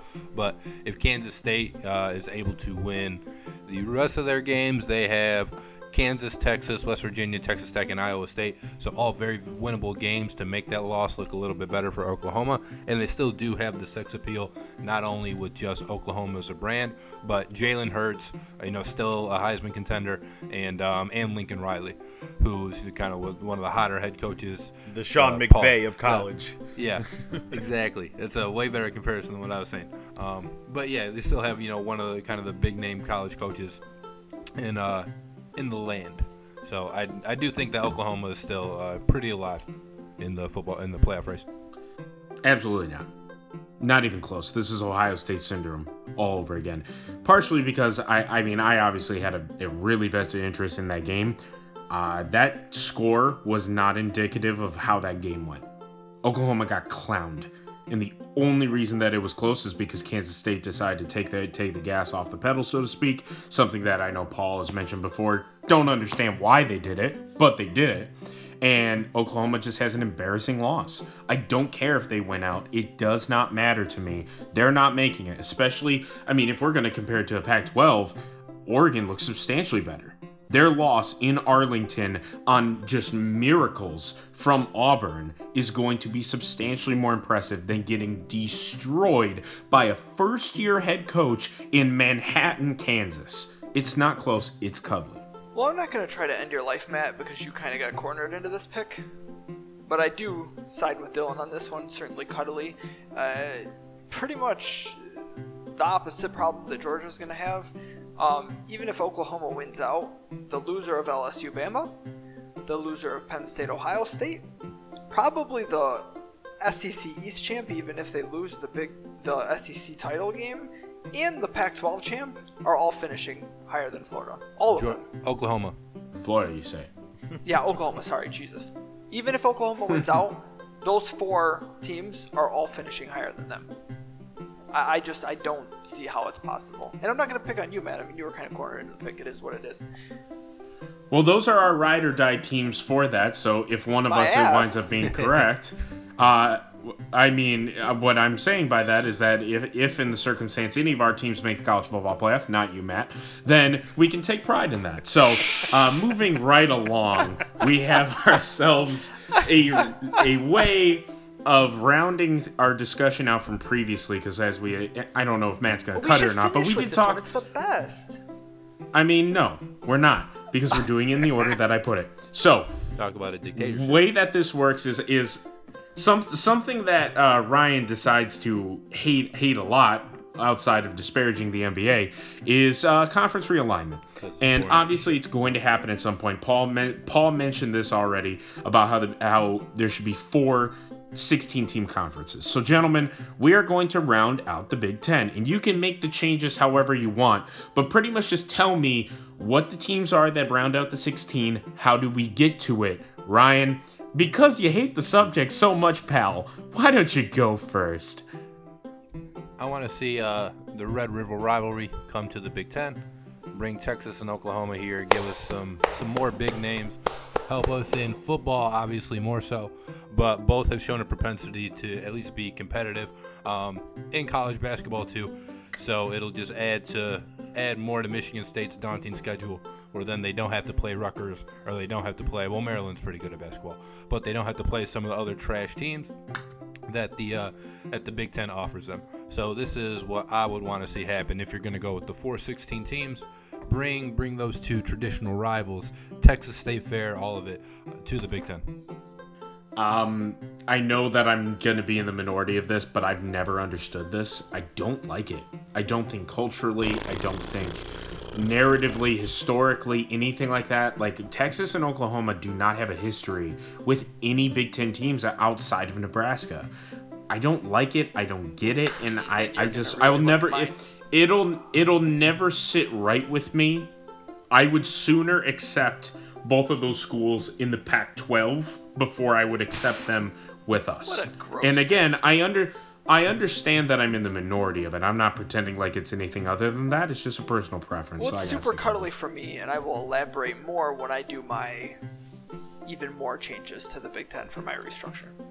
I'm with it. I think it'd be a heck of a lot of fun. Ryan, I'm around with you. Bring the Red River Shootout to the Big Ten. Why not? The Big twelve's a waste right now anyway, so why not bring the biggest names over as opposed to the old former biggest name that we already have that no one cares about having? Mine for realignment is one that I, I've wavered on one team. I will say that I used to always have Iowa State in there. However, the way that the Big Ten has treated its realignment is in markets, right? Bringing the Big Ten network to as many markets as humanly possible. What is the fiscal sense in terms of expansion? So to me, unfortunately, while Iowa State makes a lot of sense for things outside of fiscally, like obviously they're a good athletic program, a rivalry with Iowa, geographical distance to other schools, the two teams that I would add in are going to be one of the most powerful and most prominent of the group of five schools, and a team that regionally has a lot of ties to Big Ten teams, the Cincinnati Bearcats, bringing in the Cincinnati market, both recruiting and even more so with the Big Ten Network, and the Pittsburgh Panthers, bringing in Pittsburgh as well, bringing about a full regional lock. Geographically, it makes sense. Every Big Ten team in the East at least has ties to both of these schools in some fashion, and it makes monetary sense to expand the Big Ten to two traditional schools. So I will say Cincinnati and Pittsburgh. I'll say uh, uh, I'll say Grizzly because I like those two schools, but on record, it's just a way less fun version of what I proposed. I'm going to say super cuddly because Big Ten's pretty solid, but we got enough trash already. Uh, I'm going to say Grizzly and leave it at that because I will expand more on my pick.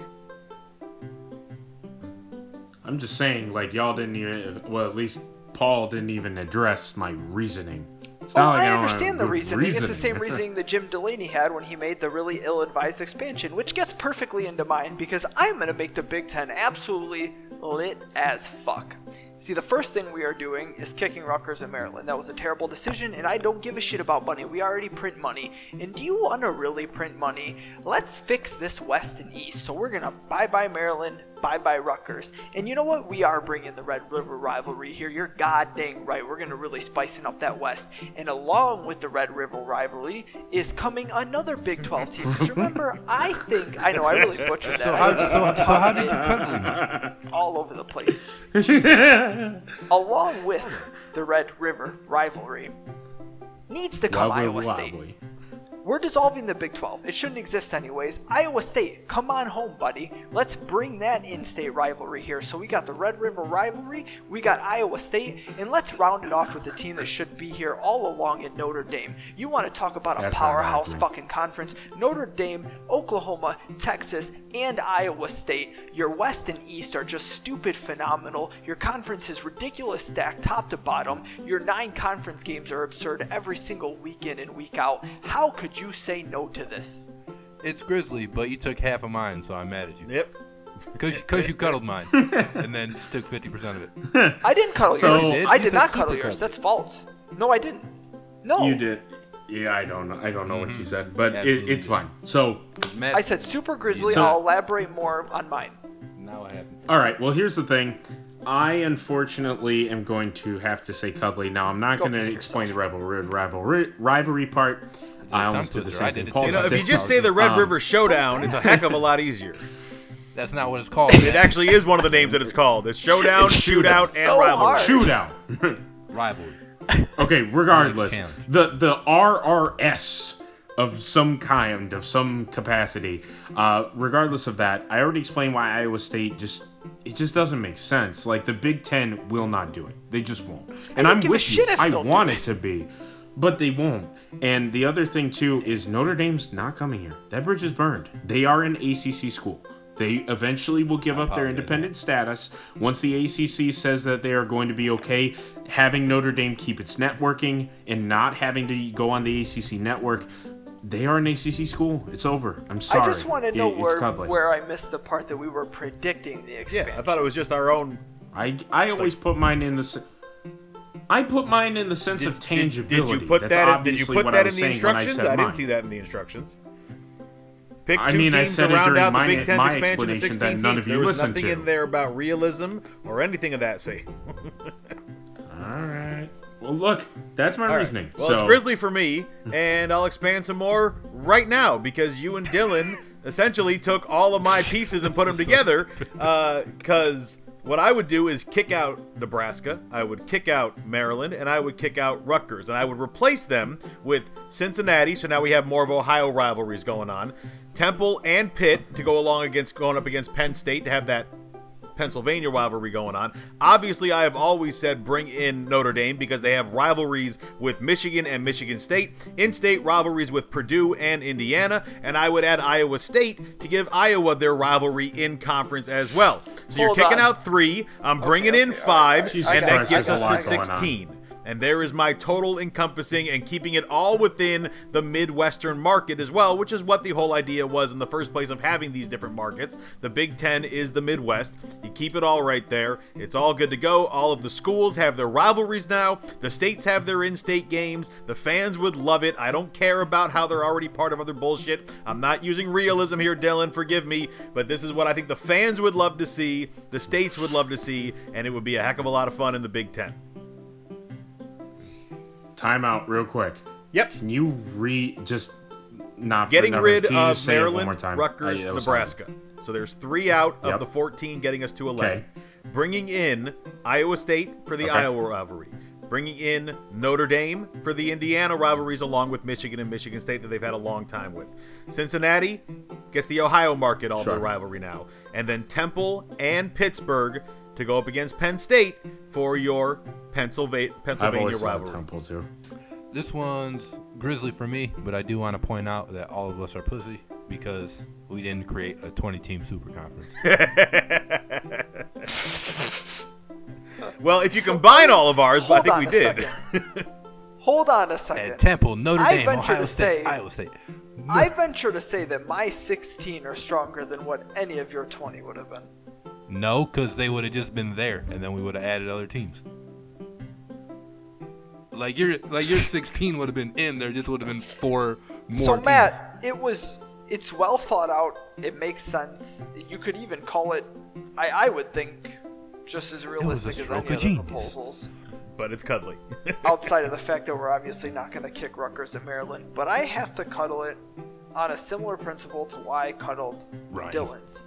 Cincinnati, Temple, and Pittsburgh are not what I consider Big Ten caliber programs. And no, I don't consider Rutgers and Maryland Big Ten caliber programs. I don't I, I don't I don't like it at all. I listen, I get it. Pitt in Pennsylvania. I get it. Or Penn State, whatever. Jesus Christ. I, I'm just over no, we can this. add Penn in too. I, I just they're not Everybody used to come. If we're expanding, I don't want to water down the conference. I want to strengthen the conference. Interesting that you uh, that you say the two teams that I had said, Matt, but yours was very well thought out and what have you. Temple was definitely one that I also had in mind. It makes sense for the Philadelphia market. So for that reason, I am going to say Grizzly for yours. And now we move on from that, and I do want to ma- make a certain point about this gentleman. I am going to have a specific rule on this next Grizzly take, and that is we are going to decide the worst conference move in the F B S in total. And here is where this is going to be a little difficult for all of you lazy bastards. Rutgers is off the table. That's the easy and the obvious. It is not allowed. Could you not have said you are this going to have to choose a topic? Different one. Oh my God, it's almost like there's a hundred thousand other schools to choose from. So I'm going to have you do that. Thanks for playing. Well, Brian, time to think about start it, us off. My move is a move that... Um, I would hope you didn't have Rutgers. That I Rutgers. guess hasn't happened. It's not from a conference. It's a team not joining a conference, and that's Notre Dame. They're picking their schedules every year and okay. not not aligning themselves with the conference except for when it's convenient with them. They're going to pick on the weak A C C and only play Clemson every now and then to bolster their schedule and their wins up. And they have to win, obviously, less games to get into the playoffs. I know they have those uh, those games with like U S C in the Pac twelve. So in that aspect, some they can have a tough schedule on occasion. But other than that, I just wish Notre Dame would join a conference, any conference. Doesn't even have to be the Big Ten, which is what I would like to see. But just join a goddamn conference. Your basketball team's already in the A C C. Just join them for football, you selfish bastards. I'll be honest. I'm going to have to say Cuddly for this. I'm just, and it's not even to say that's not necessarily good reasoning. I'm just so over it. Like, the fixation on of everyone in the Big Ten on Notre Dame, it gives them too much power. We just got to move on. So I'm going to say Cuddly for it. Yeah, I'm going to say Grizzly, but I'm kind of mad. I love that you kind of resurfaced the question and flipped it a little bit. And I love your team and your reasoning, but I'm pissed because every fucking time I do this, you cuddly it for not being in the spirit of the goddamn question. Uh, it's absolutely Grizzly. I've said forever they should be in the Big Ten. Uh, again, reiterating the fact that they have a huge rivalry with both of our schools. Um, long before all of these S E C, Pac twelve, Big Ten networks all came out, Notre Dame had their network. It's N B C, and they broadcast all of their home games. And it is the entire reason that they have not joined a conference, because they would lose that contract with N B C that gives them millions of dollars for the rights to broadcast their home games. And it's annoying as all hell. They should be in the conference. They should be in our conference. It makes the most damn sense. Makes no sense having them in the A C C, and I hate that they're there for basketball. They should just join the Big Ten and get it over with, because that's where they belong. Mine is one that is a little outside of the box, but I have a myriad ding ding ding of Two reasons for Paul, one for why. Uh, and it's honestly, and it's actually also one that kind of started this whole thing. And that's West Virginia going to the Big twelve. Not only is it that geographically, it's it makes less than zero sense. It, there was no footprint for West Virginia in the Big twelve whatsoever. They went to a conference that was a complete downgrade, especially when the A C C was just grabbing the former Big East after it dissolved left and right. On top of that, West Virginia and the backyard rivalry between Pittsburgh and West Virginia, the fact that that's gone is a damn shame. And so I, mine's, mine's West Virginia.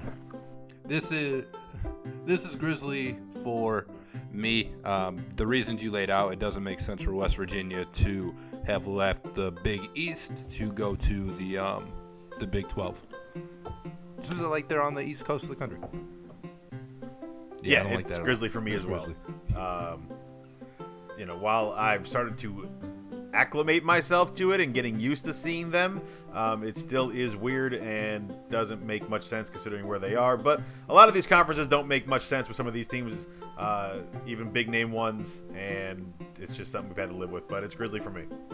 So it's super Grizzly for me because it really is a lesser version of what mine is. Uh, I do want to keep this to modern football because I think the easy number one of all time is Tulane leaving the S E C in the thirties, but nobody gives a shit about that because it happened in the thirties. Oh, that's a good. That's a good poll.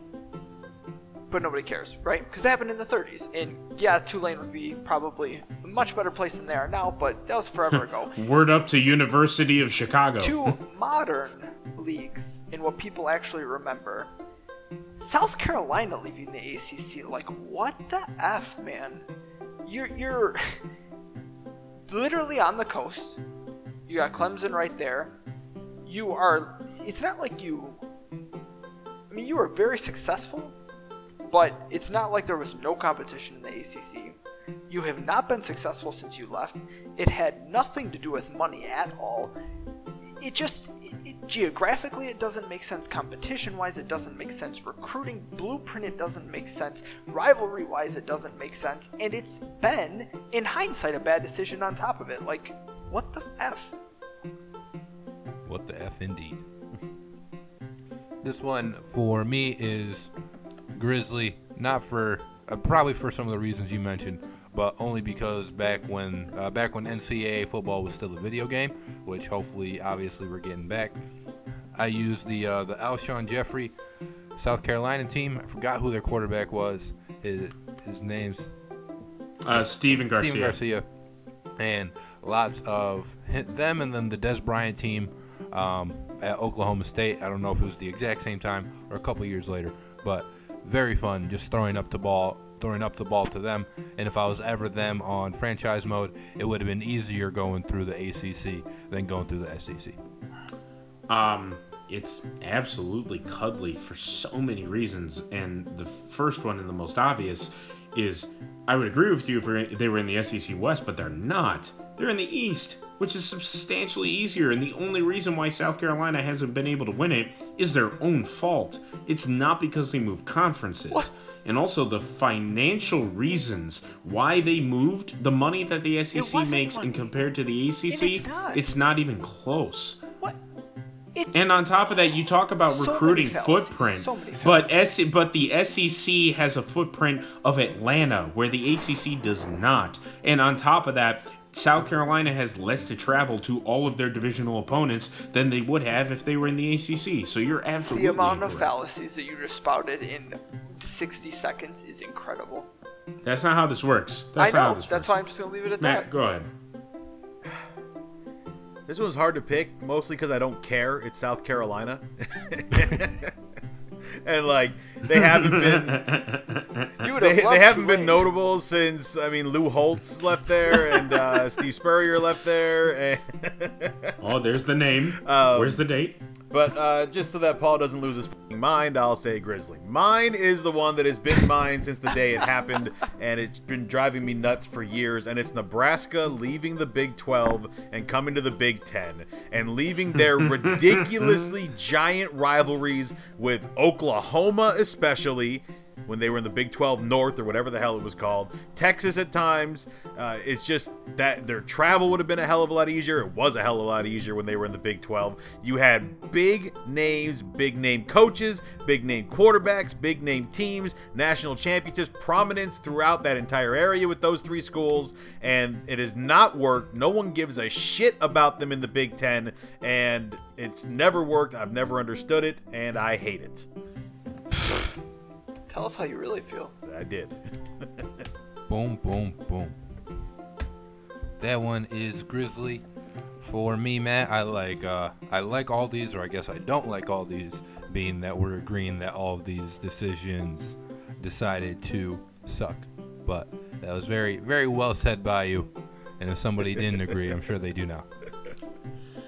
Yeah. Well, I don't agree. Uh, and But at the same time, the reason why I say that is because I think that Nebraska, while they are a, they are definitely a bad example, I think Missouri is worse because of the missing of the border war, which I've obviously shown, but it is coming back in college football, college basketball, I should say. So, hey, there's my plug for the border war, one of the best basketball rivalries there is. But also, Colorado leaving for the Pac twelve, same deal. I and yeah, another thing I will say is that I think Nebraska did. But here is the thing. I think that Nebraska is actually starting to acclimate with rivalries in the Plains area, specifically with Minnesota, Wisconsin, Nebraska, and Iowa. Who the Iowa. hell considers in Minnesota fact, the Plains area? Um, That's the great up north. Folks, but regardless. Uh, but re- regardless, the one thing that I would say that I think flies in the face of that is that Nebraska and Iowa have actually a really cool tradition going on now with their rivalry going on there, uh, that they pl- always play the game after Thanksgiving, and it's actually been pretty pretty competitive. Uh, the schools are starting to finally acclimate themselves with each other, so I'm going to say uh, cuddly. This one's super cuddly for me. I, this move for Nebraska made so much sense on a myriad of levels. It just... There's three to one. Ah, oh, you bitch. What? Nothing. Go on. That, you that, have that, a myriad of you have a, you you have a myriad Co- of problems with you. So there de- there it is. Three to two. This. Um, no, it was perfect for Nebraska. A myriad of derails. Nebraska is just as much a Midwest program as it is a freaking whatever region you want to call the Big twelve. They left a conference that is just on the way down for one of the best conferences in football. They have better money, better competition. Leaving a conference that really just needs to completely implode. It's completely garbage. And who cares about Nebraska, Oklahoma, Nebraska, Texas? Everyone's about Oklahoma, Texas, who, quite frankly, should be following them to the Big Ten. But they left for greener pastures, and they haven't run the Big Ten like they thought they were going to, or at least some of their absurd fans did, but probably shouldn't have fired Bo Pelini, but th- that's not the point. They left for greener hey. pastures, and they are greener pastures, and it's a place, as Dylan already demonstrated, that they really fit in. I, I, I don't understand how you can hate on this move. It made sense at the time, it makes sense now, and they're a cultural fit, a geographical fit, an everything fit. And except now Scott we have Foss, our last his aspect one. Of wherever the fuck. U C F. Um... And that's after Heupel winds up being the next Michigan State head coach. Ain't that right, Ryan? Hey-o. Let's you don't go. Want a rule? Speaking of anybody. All of our takes and whatnot, next. Now that we have gotten at each other's throats and and everybody has been going back and forth, it's actually been pretty civil this week, but um, we need to apologize. Everybody needs to apologize once in a while. It's therapeutic. It's important. Even though Ryan said we've done this two times before. And yeah. That is, gentlemen, you're going to call somebody out, not in a bad way, but in an intervention kind of way, where we just need to talk about it. There is a take that somebody has said that you need them to apologize for. Ryan, what is the first one? So for that, you? that person gets to respond, because that's kind of cool. Uh, for Let the Record Show, I hate going first, because I feel like whoever I say is just going to do it back to me. It's a, it's a super uncomfortable position. But here's one that I'm going to choose because I think the uh, I think the target will will agree with me, because I, I've seen that he's seen a little bit of the light already, and that is Dylan with his absolute slander of one Mister Coby White. He called this man the stupidest oh. person to ever walk the face of the earth. He said he didn't have a single brain cell in his body, and he really insulted his intelligence more than you could ever do to another person. You would think that Coby White next to Forrest Gump made Forrest Gump look like Albert Einstein. Is this a grisly take? Are we all responding? Uh, yeah, so. we're we're responding, but, but the way but the way the format's gonna work is the person who is accused goes. Should they? I think Kobe, they should go last. I think well, we can discuss week. it, but I but think they should go last. Kobe, Kobe finally got uh, on the Bulls as sort of a poetic justice for Dylan. He was very sad about it at the time, and then continued his barrage of, of intelligence insults. And so far, Coby White has played excellent. Not even just throughout the regular season, even though that's the, the part that matters, but throughout the summer league and then throughout the preseason, Coby White has been absolutely balling out and shown that he knows what to do when he gets on a basketball court. And Dylan was just was just not having it, but I think he's seen the light. So how do we want to do this? Do we do last or first for the response? Last, yeah, I'll do. I'll go last. Okay, so I'm gonna say Grizzly just because I think this whole thing's hilarious. I'm getting a complete pass here. Apparently, it almost felt like Dylan piggybacked off my feelings of Kobe White. This is also true. You, the one who oh, called him the dumbest like on. basketball player ever. I did, and. I still stand by it. Well, I, I could only call out one of you, Which, but I knew you were in that camp as well. We'll see. But um, Dylan's more likely to apologize. because I, I think it's hilarious that I'm getting kind of a pass here. I think Coby White's still really fucking stupid.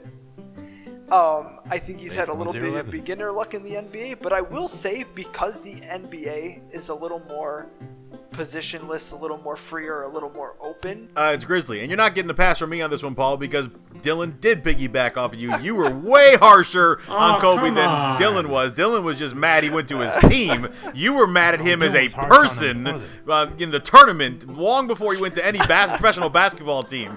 Dylan got more upset sure. when he had to put on a Bulls jersey. You were attacking that man before the N C double A tournament, I think in the A C C tournament, calling this man the stupidest man you've ever seen play basketball, and he is turning out to have a pretty decent rookie year through the first three games of the season. He looks as dumb as he is. It's even worse. He's smart enough on a basketball court so far. So, and he loves thing. his teammates. What is it, Cam Johnson that and, got drafted uh, so, after him? He was all hype one.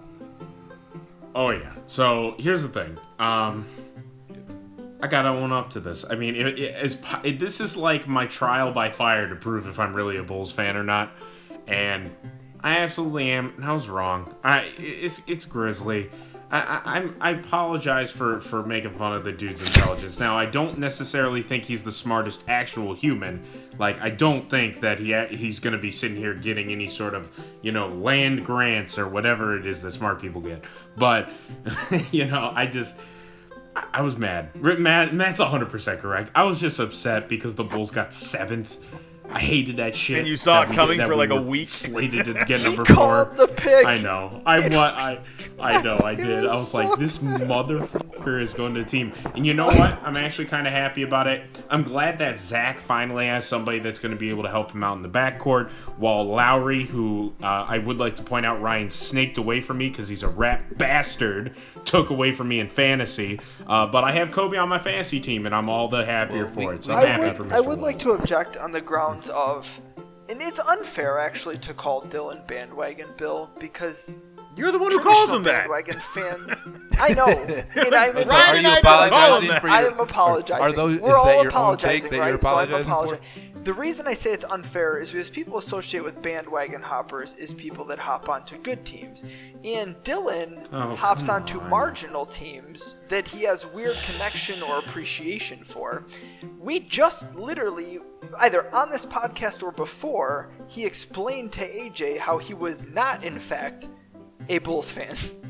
No, I didn't. Yes, you did. I said that I was a recent one. No, I said that my Chicago teams were ride or dies Someone forever, help me here. But the Bulls is more recent. He absolutely because said I said that I gave exception. up on the Pistons. I'll, I'll help you out by jumping in and using mine. So, Dylan... what the fuck is this? For basically like saying first. that Robert Kraft was the mastermind of a sex oh traffic God. ring in Jupiter, Florida. When there was no sex traffic ring to be found, and Robert Kraft was basically let go yes. of all charges altogether. Yes! That's that's what happens yes. when you're rich. That's absolutely cuddling. Wait, how is, wait, wait, what did you say? How did you cuddle that? What? What? Cuddling. What? That's what happens when you're rich. You get let go of all charges. Tom Brady and Dylan know the truth. Well, hold on. Okay, so that is super grisly, and what Ryan's saying doesn't even make sense. The biggest contention with this is the thing that Dylan flat out slandered this man for doesn't exist. They were like, "Oh my B, oh, oh yeah, this just is like actually hey, just like Je- Jeffrey Epstein's suicide." They just swept it under the rug. This is actually consensual. That's right. Oh my God, it's super grisly. I'm so glad we finally did this. I wanted, if you remember, Dylan took a cast off after all this came out, and then the next cast, I wanted to bring this up, and we never did. I'm so glad you finally did. I think that what all this is proving right now is that I'm the only one that ever says anything of value because everybody's picking on me. But regardless, it is cuddly yeah. because I swear you get. First off, Ryan's my so rider. Are you not dad. apologizing? That's right. I see you, fam. I see you, dude. His own his own franchise quarterback didn't even apologize. That he was making fun of him on Netflix. To do with Get it. the hell out of here! You said he was the man who masterminded. If Tom Brady.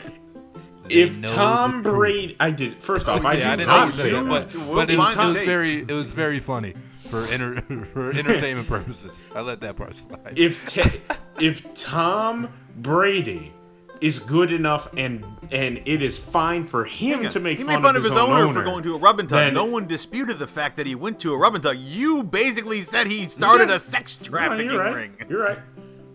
I mean, that's what Tom said, too, and then he got mad that's because somebody not, put it out there. So it's God, okay. The slander never ends. Dylan's favorite thing. I mean, Hey, hey, Ryan, Ryan's a ride or die with me. That's so right. Me and Tom Terrific to know the truth, so Dylan we're moving says he's on. The only one that says anything of substance. That's why he's being attacked. I'm actually going to give Dylan a pass on this one, despite him uh. being one of the worst offenders in the beginning. But the reason I'm going to give Dylan a pass is because Dylan came around. But this is for everybody else on Podcast Ever. That would That's not, not let the goddamn Penn State Michigan comparisons go. Because as much as I That's tried to explain them and discuss them, it wasn't that you disagreed, which is fine. That's what we do. They, they, we never even got to discuss them because they were literally laughed at, scoffed at, poked in all angles. Scoffed? And just completely, is, they, completely they were scoffed at at Wofford. Dismissed from reality. And we have seen the literal parallel that Michigan has done exactly the same season. And I already know Ryan's going to be like, well, they can't replicate the Big Ten because they can't, that's not the, the point. It's not about, the, uh... hold on. It's not about okay. finishing, winning the Big Ten. It is about the growth of the team, the height that they've reached. You've already said this. You don't need to run I, through well, no, it again. Because Let's I, get to the response. I'm addressing Ryan's shitty response so that he comes up with a better one. Well, Ryan's going to respond I now. I want a so better response. So it's absolutely cuddly because the only reason anybody gives any type of shits about that Penn State team is because they did go on to win the Big Ten. If they didn't win the conference Ooh. that year, they would just be another team that had a rough beginning that turned it up at the end and then went on and won a bowl game or whatever. It wouldn't be the story of oh, twenty sixteen Penn State. Stop saying Scope, first off. That's making me sad. But no, absolutely But also... cuddly. I'm actually going to reside. I'm, I'm going to defend the homies on this end of things. I actually do think Ryan's Ryan's point is actually quite good. Uh, it, it is cuddly because while in principle I understand what you're this saying. This is so dishonest. I get it. I'm that one hundred percent not... with you. But at the same time, it, he his point is absolutely valid. You are not going to be able to do the same things as that team. It's just not available to you. Not even to say that the parallels aren't there, but I understand why they aren't it going to subside so with it. So I am going to say cuddly. To take that angle when the reason, this is not how this works. The, I don't that is care. Not, that is I'm not hijacking how this works. It. The I mean, reasons were because you can't do that. It's my segment. Matt is cutting this out now, so. All right. Matt, please go ahead. I don't even know what we're talking about, so cuddly. Exactly. And there we go. Uh, all right, my turn. And I, you know what, I'll be honest. I, I give him a, too hard a time all the time. It's my bad. I like I'm too harsh on you, Matt. I'm sorry. I am. I know I am, and I apologize for that. However, you are going to apologize to me in every scope and facet when I was not here and you did the most dishonest, dishonorable garbage by sitting here and pretending like Russell freaking Wilson oh, is not the different. best oh, yeah. I quarterback thought he was talking about the impression. So I thought you were going with so the impression. Sad right I, I thought he was talking about the impression. I am too. so sad right now. No, why would it be about all three just, of us were on the wasn't same here. wonderful page? All right, Sorry. well, my thing's still at one hundred percent valid because it, the, immediately, immediately, right after you slandered this man, he had one of the best games that he's had in the last three years. Is, he has not had a losing season by as a Jackson? quarterback. That's right. Oh, interesting. Interesting that you that you bring those things up, like somehow Russell Wilson hasn't had to deal with some of the worst offensive lines in the N F L and still has been able to win at least nine games a season. You are going to apologize for the slander on Russell Wilson not being the best quarterback in the N F L. I'm going to hear it, or your credibility is shot. So I, this this is cuddly one. I do think it was talking about the, the N F C instead of the N F L. But regardless, Matt was riding with his other boys, Drew Brees, who had a very good game, and then uh, Aaron Rodgers, who's playing at a really high level this year. So it wasn't so much slander of Russell Wilson. He was just saying he liked the other guys who had been more proven. So I'm a little disappointed because I really thought it was going to be the impression thing, which was hilarious. But this is cuddly as well, and I know Matt's not going to apologize just because Dylan's taking this in a different direction. Matt did not say Russell Wilson sucked or that he wasn't a top Q B in the N F L. May as Matt well have. simply said May as well Drew Brees have. is better, and while I don't agree with that, it wasn't... He's not. some At abhorrent all. take. Not even close. I, I also agree that he's not, but it wasn't some abhorrent take. He didn't blasphemize Russell Wilson. He didn't say he was trash. I mean, and he has his entire career. If you point out the great game he had immediately after, you also have to point out what happened when he faced the Baltimore defense that hasn't been that good this year. Mm-hmm. If I remember correctly, by, by it guy. was the, the he is the unquestioned best quarterback of the N F C. Isn't that what it was? And my argument was Something you can't say unquestioned when there's Drew Brees and Aaron Rodgers both in the N F C. And you are talking about a guy, two Super Bowl champions in their own right, the man who will probably have the most yards all time when he is done with his career, would be up there in touchdowns as well if he didn't miss all these damn games this, this season so far. And I can't apologize for that when you've got two guys that have one loss on their record so far this year, and one has done everything to help his team get there in Aaron Rodgers, and the other has done everything his entire career to prove that short quarterbacks do belong in the N F L and is the most accurate passer we've ever seen. I can't handle this, but it's fine. That's not how this works. So we ended the music well, stops so, just like Matt's and this credibility. Is podcast worthy. The asinine. Thing that I get out of all this, and the thing that I think makes us such great friends in such a great podcast, is when we disagree, even when we think evidence and proof comes out to prove our point, we still fucking disagree. And it's hilarious. We still cannot agree, even when we think we have proof. I mean, it's not even a thought. Drew Brees didn't freaking need him to win five motherfuckers. Games in a row. You're acting like, oh, he only has one loss on the season. Mother, I mean, they do still need him he to wasn't throw the even ball. There, and his team I mean, what, still did. What, okay, what about? Oh, Rodgers? Really? Is that why they were winning with Teddy Bridgewater? I totally forgot to send the pics. And also, real quick to you guys. But I think it, uh, I think it paints the bigger, the biggest takeaway from this is that me and Paul don't ever say anything stupid. Yes. That's not true. I used yours on Dylan no. after Paul.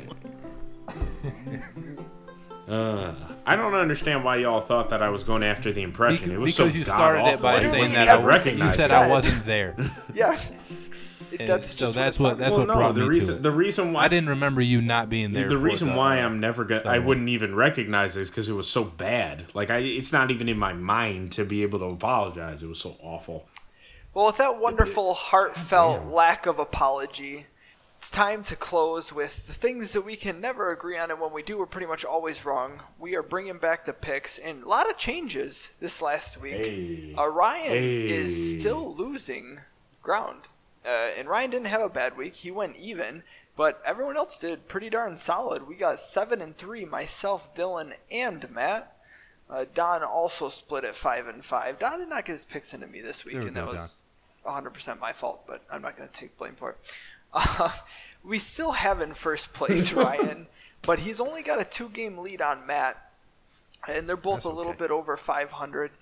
Uh, I am straight in the middle, third place, but I've made up a ton of ground the past few weeks. I'm only a few games back, just under five hundred.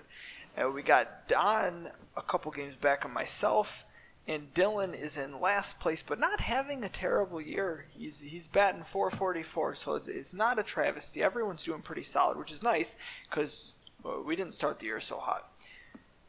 This week's games kind of suck.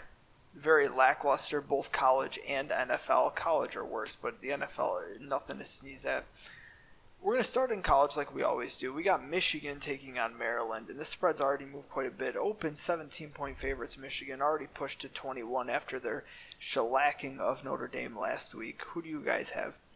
This is a game I do have Michigan in. I don't like that the spread has uh, given me kind of more room for more room for air, but I I don't know. I just don't think Maryland has the has the the horses and the players to be able to run with Michigan for an entire game. Michigan's kind of found um, a little bit more of their identity. Uh, well, last week they kind of had to run the ball. But it is a team that's gaining a little bit more confidence, and I don't expect at least Maryland to be the team that, uh, that you know puts a puts a dagger in that confidence. I find it eternally hilarious that uh, Paul's savior Charbonnet isn't even the best running back on this team. Hey-o. But that's you all the shut more your reason whore mouth. That why. Is absurd. That's also... That is also the reason, because this is my pick, not yours, This is also the reason why Michigan is going to straight up slaughter Maryland. They will run for close to three hundred yards on the ground. I will take Michigan by a lot. Uh, same. Maryland is god-awful. We've seen them get ass blasted by teams a lot worse than Michigan and at home. Uh, so, yeah, give me the Wolverines. I don't know how this spread's only twenty-one. I, I, I don't get it. I don't know. Uh, this is a game. Michigan is starting to fire on all cylinders. Just absolutely. And I mean, I get it's a road game, but you're talking about a game that Josh Gaddis, offensive coordinator, is going to take personally after the offseason that him and Loxley had going back and forth, and Maryland has shown to be completely fake news this year. Michigan by a literal million. Where we thought game day was going to be in Florida, assuming this game is in Florida and not a neutral site game. Um, it's at Jacksonville. I just Jacksonville said it. Is in Florida. Eh, close enough. Number six, Florida is essentially hosting, but not on campus. And you guys know how much I hate that in college football. Number eight, Georgia. Georgia going to a pseudo road environment is a six and a half point favorite. Six and a half is too much for me. Even if I expect Georgia to win, I do think it's going to be a game that's uh, that's that's a dogfight. Uh, you know, like a field goal game basically. So I'm going to take the Gators this one with the points and feel all types of good about it. Paul is again showing his ignorance for these neutral site games. I don't necessarily blame him, but the largest cocktail party in the country, uh, that's the name of it. And it absolutely is not a home game for Florida. They play it in Jacksonville for a reason. That's why I didn't. But I am going to take Florida in this one. So I'm going the opposite. I'm going with the Bulldogs. I think they know that they've got to start impressing people if they want to have a chance to make the college football playoff. And they got to start getting a heck of a lot better defensively. And Jake Fromm's got to do a heck of a lot more offensively. Uh, so I will go with the Bulldogs in the largest cocktail party in the world. Six and a half points is way too much. Uh, not that I trust the A P, but Florida has looked better than Georgia with their backup quarterback. No, this is not a true home game, but it is in the state of Florida. They're probably better than Georgia. I mean, what has impressed you about Georgia this year? Certainly not Jake Fromm. Uh, six and a half points. No, thank you. I'm going to take Florida all day in this one. And that kind of pains me to say, but I hate both of these teams, so whatever. We're going to the Pac twelve. And uh, it's interesting, we had our playoff discussion earlier, and Utah didn't come up in it.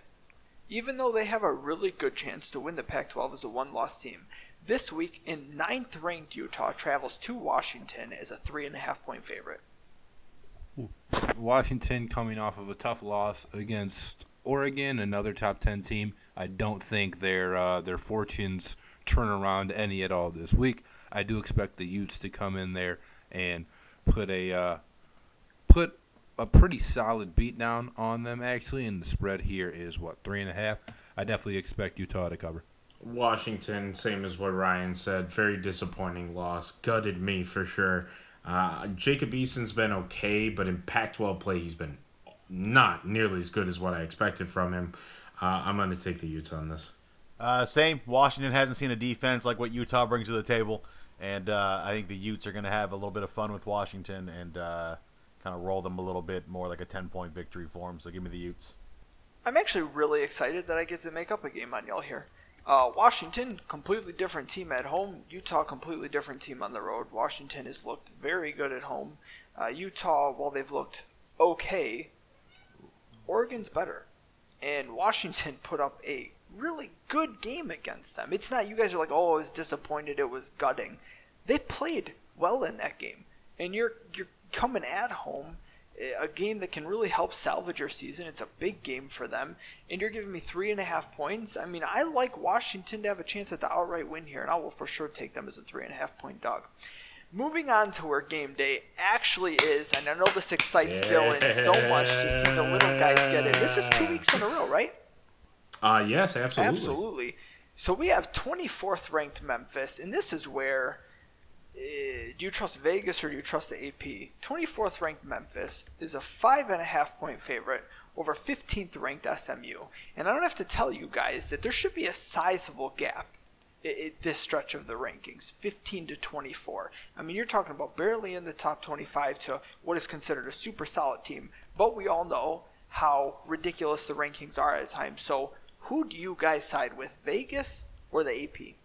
this one's tough because both teams played a pretty played a pretty close game against Tulsa. S M U had to take them to overtime to finish them off, and Memphis only uh, beat Tulsa by one.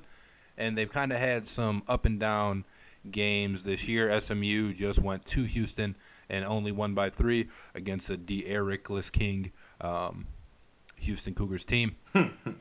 And Memphis, kind of the same same story. They they actually lost to Temple for their uh, for their one loss on the year.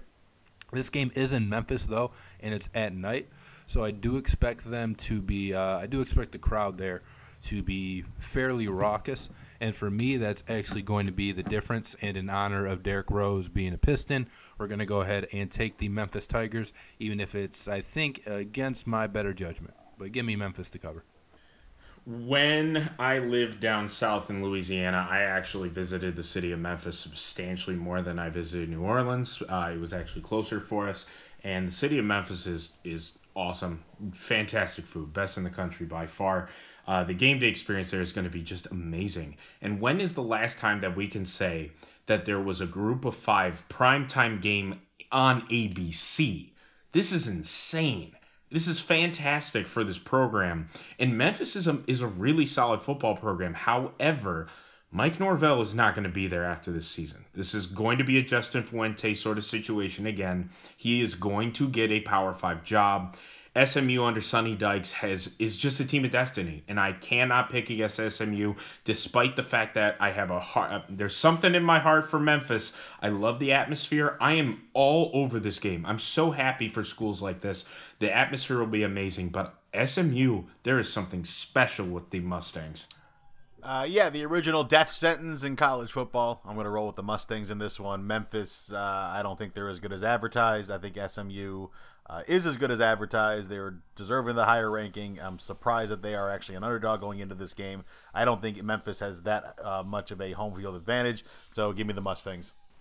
I'm actually surprised to see everyone but Ryan, and even Ryan was very wishy-washy with this pick, pretty much siding with the A P. Uh, you guys know how I feel about this. I don't think Memphis should have been given game day this week. And it is a testament to how garbage the college football schedule is this week. All right. I'm not having you disparage that city. It's nothing yeah. about the city. It's a terrible slate this week. And you talked about this game being in primetime on A B C. Yeah, because it's a terrible slate this week. Listen, S M U, you're right. They took, uh, I think it was Ryan that mentioned S M U took Tulsa to overtime. Two-win Tulsa, by the way. We're two and five, I think Tulsa is. Yeah, they might have took them to overtime. Tulsa had Memphis beat last week, and they pushed a chip shot field goal as time expired, and Memphis escaped. Uh, I get the environment, especially at small schools like this, game day being there, being a primetime game, but that wears off after ten minutes, and cream rises. Five and a half points is a lot for a team that is, quite frankly, not as good. Memphis is an absolute fraud, and I hope they get ran. Five and a half points is way too much. I'm going to take S M U all day in this one.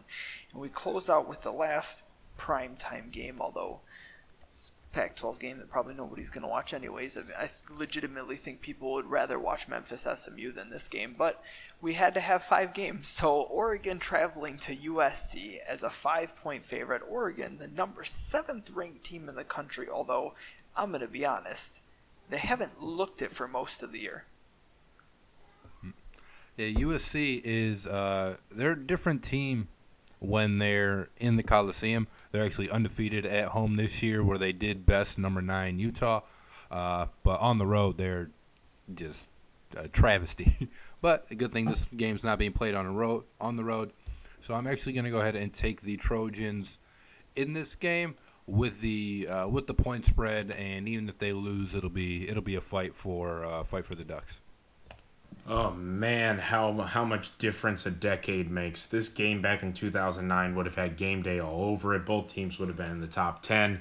But everything started to shift when Jeremiah Masoli was able to upset Pete Carroll's number one ranked U S C Trojans. And Oregon hasn't looked back since, so I'm going to take the Ducks. Two words, fight on. In a half-empty stadium. No, I mean, I'm with Matt Ryan. Not Saturday night. Uh, U S C has found a little something as of late. You don't know what they're going to get out of the quarterback position since they're all dead. But they did take Notre Dame kind of to the wire. They played a pretty darn good game. In Notre Dame, we've seen maybe a little bit overrated, but they're still a good football team. They're still returned the core of a team that went to the playoff last year. They are a good football team. And U S C, much like Washington, is a very, very different team at home.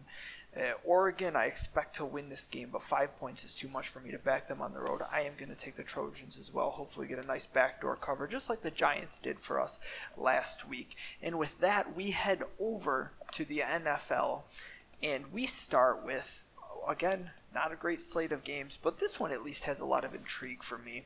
We have Houston and the Deshaun Watson that I keep denying, much to Dylan's chagrin. They are kicking us off bright and early in the morning, nine thirty a.m., because this game is in London. And I feel like Jacksonville plays five games a year in London. I, I don't... They're just always in London. I don't know. When is the last time... They, at least three years in a row, right, that they've played a game in London? I mean, I feel like they're in London every single that. year. These poor, poor people. They're two-point dogs to Houston, who is probably the better team, but...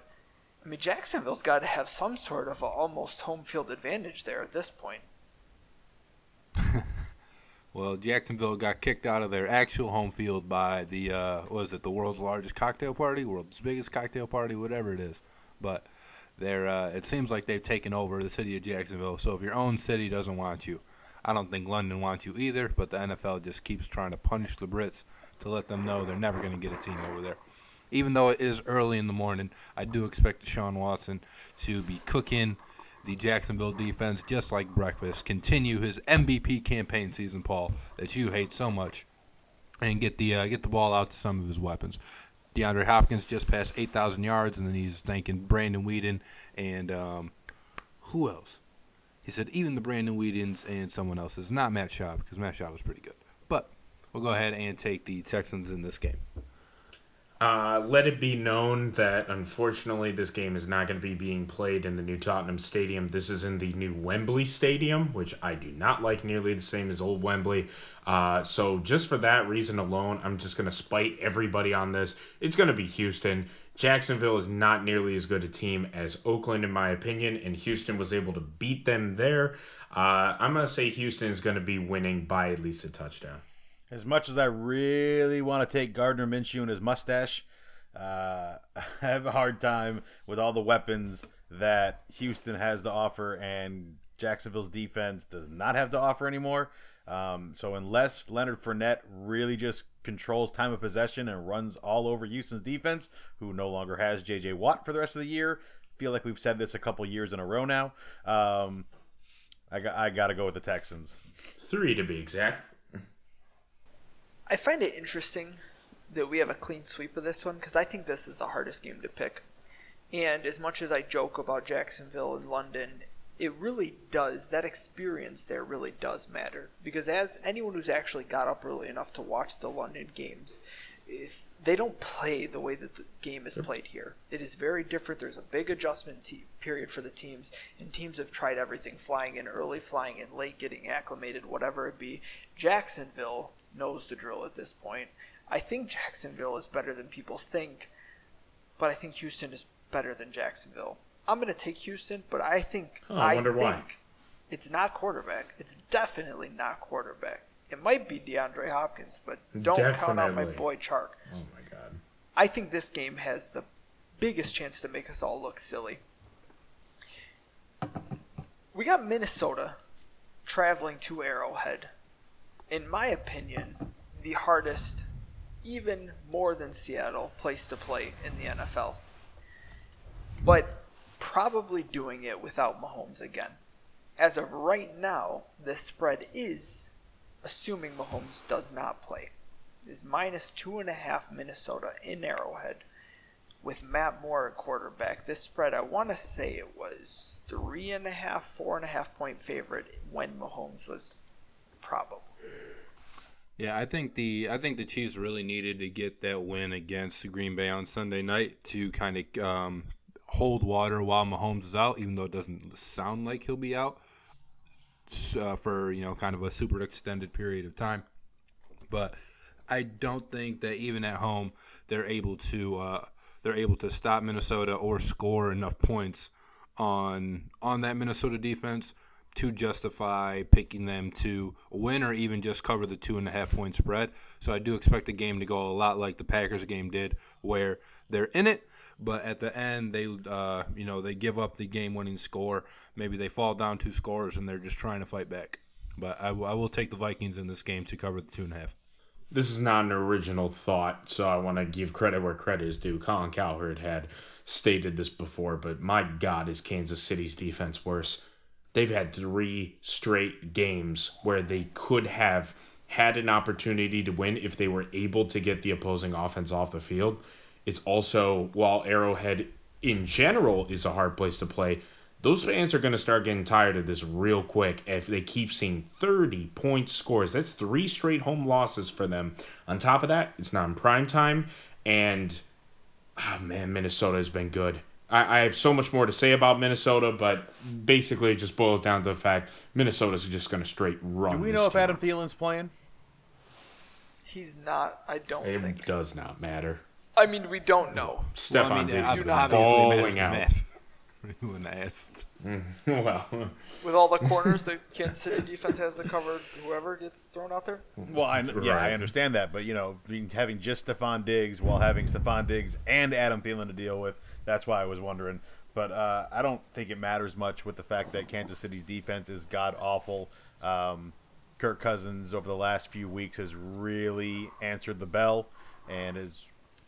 Uh, we should apologize to him. From a we lot should. of people. Whoa. Um, I'm, I'm sorry, should... Captain.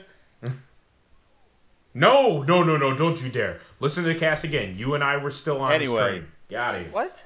Skull. I am bitter that the two leaders of the N F C North get to face a Mahomes-less Chiefs when the Lions actually should have beat the Chiefs with Mahomes. I'm extremely bitter, and I'm also incensed and in disbelief that Kansas City did not address that defense before the trade deadline. Are you just trying to throw away the season? What are you talking about? They got Frank Clark. That was the trade deadline stop.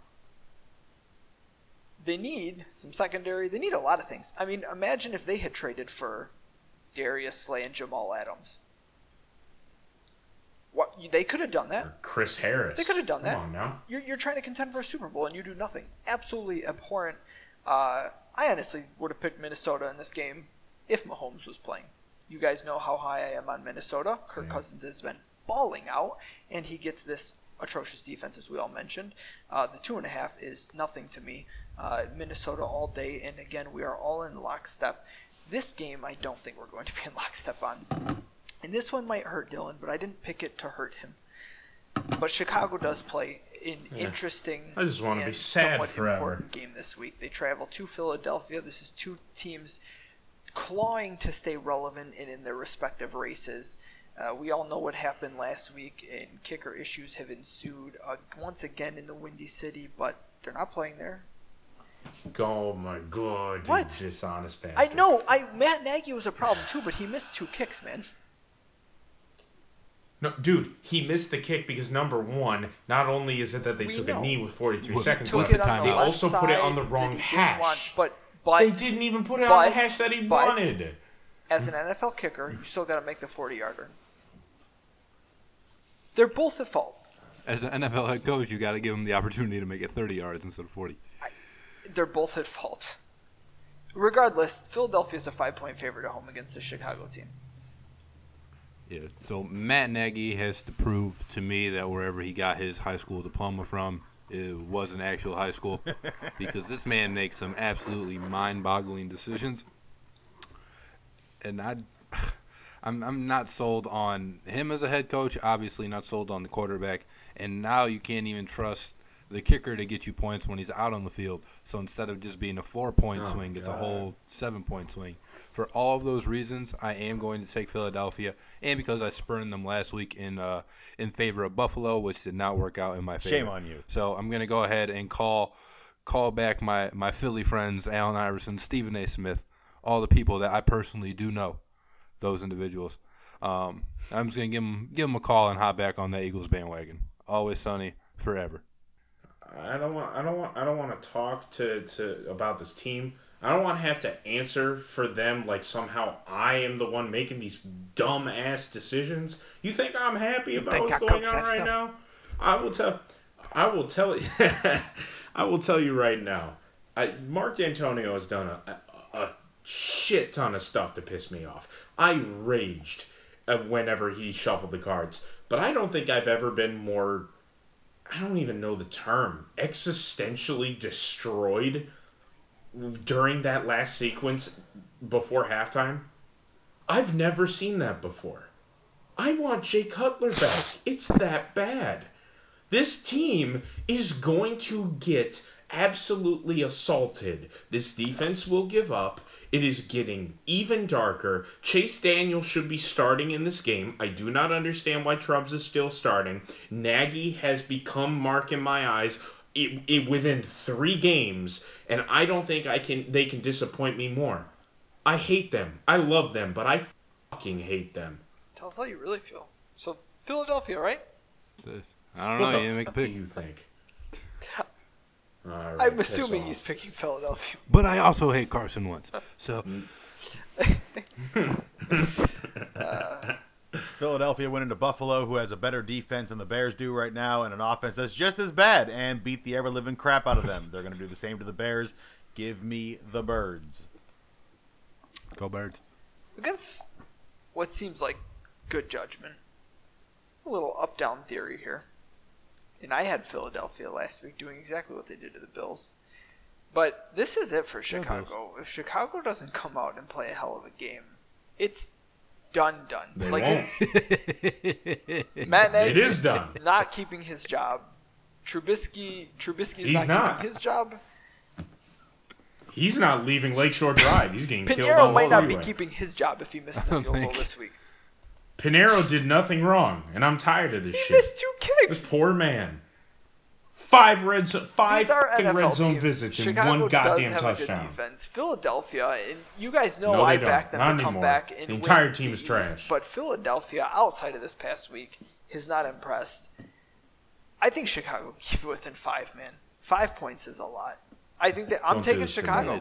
I have to take Chicago. Uh-huh.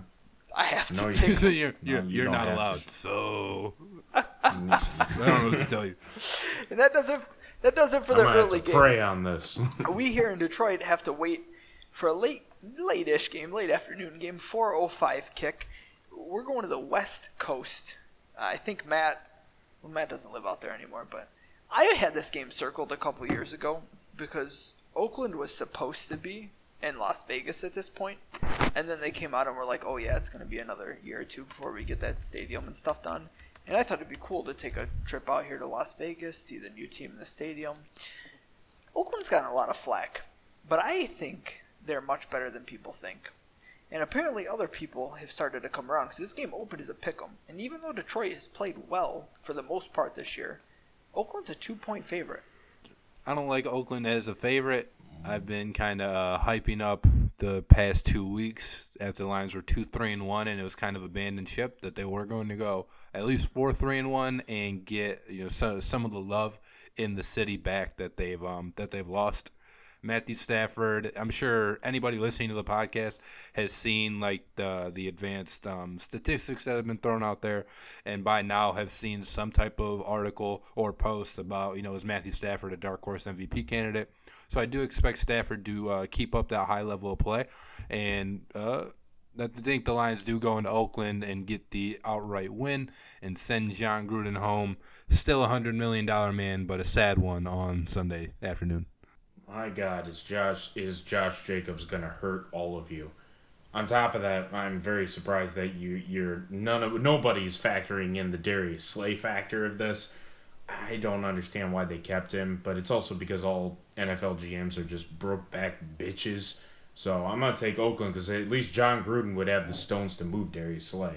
Uh, against my better head judgment, my gut actually tells me the Lions on this one, so I'm gonna roll with the Lions. So this one's actually a fascinating football matchup. Uh, I'm not as scared of Josh Jacobs as maybe I should be. I think he's a pretty darn good back, and Oakland has a pretty decent offensive line. They held Saquon in check on the ground. One thing that has improved a ton, it's starting to resemble What people thought it would at the beginning of the season is the Lions' run defense, and a big part of that has been Deshaun Hand coming back. Uh, Trey Flowers is the best run defender in the N F L of edge defenders. This, this year, he graded out the best run defender. Deshaun Hand is back. Snacks is a little banged up, but he's been playing a little bit better. This line isn't what we thought it would be, but they're really honing in on the run. They did, and I, I can't really blame Saquon, because his line is terrible, and he did still find a way to make plays. But for the most part, they held him in check. They didn't let him break the game open. And Oakland does not have a bunch of pass catchers to attack our depleted secondary. The Walrus, Darren Waller, is fantastic tight end, and we're going to have trouble containing him, but we can key in on him. And on the other side of the ball, Detroit not pursuing a back or anything at the trade deadline was a little bit surprising. And I like Ty Johnson. I like McKissick. They're not feature backs. I hope that that means this team is going to lean on Matt Stafford even more, because for this offense to have consistent success, that's what they need to do. They need to throw it, and they need to throw it more. They need to throw it forty-five times a game and run it fifteen times a game. That's the split that I want to see. Detroit is the better team. Oh my God! They have the better quarterback. I gotta take them. Have to take them here. We close off this Sunday with one of the better games on the young season, I think. At least I'm expecting it to be. I think this is a fantastic matchup. I wish this was the Monday night game, because for whatever reason this year they've been even worse than the terrible slate they usually are. But at least Sunday night we get some good football. New England travels to Baltimore, and they're only a three and a half point favorite. I don't know how on God they're only a three and a half point favorite. That Baltimore defense still isn't good, and New England is, you know, just far and away the best team in football. And they're they're even better, it seems like, when they're on prime time, where they always seem to shine. And you think that the other guys might kind of play up in that, um, just kind of in that environment, being that they have the Patriots, they have the Patriots, and it's, you know, the whole country is watching. The only team that's able to do that, apparently, is the Matt Patricia-led Detroit Lions. But I don't see Baltimore keeping this game particularly close. Um, it will be a rough game for my man's Lamar, which is very sad. But hopefully in fantasy, he can still give me some of those rushing yards. But I expect the Patriots to run away with this game. I would like, as a thought experiment for anyone listening this long, first off, thank you so much for being here this long. But name for me a, a coach outside of Tom Coughlin that is better against Belichick than Harbaugh. John. Matt Patricia, want to know. And you're also giving him an extra week. You're giving him Hollywood Brown back. It's at home in Baltimore. There's no chance that the, this three and a half is going to wind up being the case. New England's going to need a field goal. They just cut Mike Nugent because Stephen Gostkowski is still out. So I am going to take Baltimore to uh, cover. They cut Nugent and picked up Bryant. Um, Dylan is who, who Dylan cut? is correct. Uh, Jim Harbaugh's better-looking brother has given the Patriots fits for years. He's also had much better defenses to give the Patriots fits. He doesn't have that defense, nowhere near that defense. Uh, Belichick and co. are just on a whole other level right now, and that defense is what the Ravens' defense used to be like, and I don't see this one being close. Give me the Pats. I mean, I think Dylan could be onto something, but if I had to bet on a Baltimore win versus a New England blowout, I'm still taking New England. And the big difference to me is Lamar Jackson. Baltimore cannot beat New England being one-dimensional, and Lamar Jackson is not going to be able to pick apart their secondary. It is too good. He's not going to have a chance to do it. Baltimore's defense is not what it's been in recent years. They lost a lot this offseason, and they have still not recovered. I respect the hell out of John Harbaugh. Y'all know that I wanted him here. But New England's just too much for them. I hope this is a really good game. I think it matches up nice in other ways, but I, I don't see Baltimore being able to win this game being one-dimensional, which they absolutely will be, and I am going to back New England all day. And that closes our picks this week as we all chase Ryan, but we are getting much, much closer to catching the man, the myth, the legend. Just dangling the donut in front of you. Ryan, do the thing. Hmm. Ah, well, we, we did it in the beginning, but if you're still listening and you forgot, go ahead and follow us on Twitter at Sports Carnage, Facebook, Sports Carnage Podcast. Uh, check us out on the D S N, on the Detroit Sports Nation Facebook page, live reactions after, um, certainly after the Lions game on Sunday, probably after the Michigan, Michigan State games as well, and then always after the Pistons games. Thank you very much for joining us on our fiftieth week anniversary special here on the Sports Carnage. For Ryan Griffin, for Paul Roshan, for Dylan Bear, thank you very much to A J Riley for joining us again. I'm Matt Bass, and we are Sports Carnage. Y'all have a wonderful night.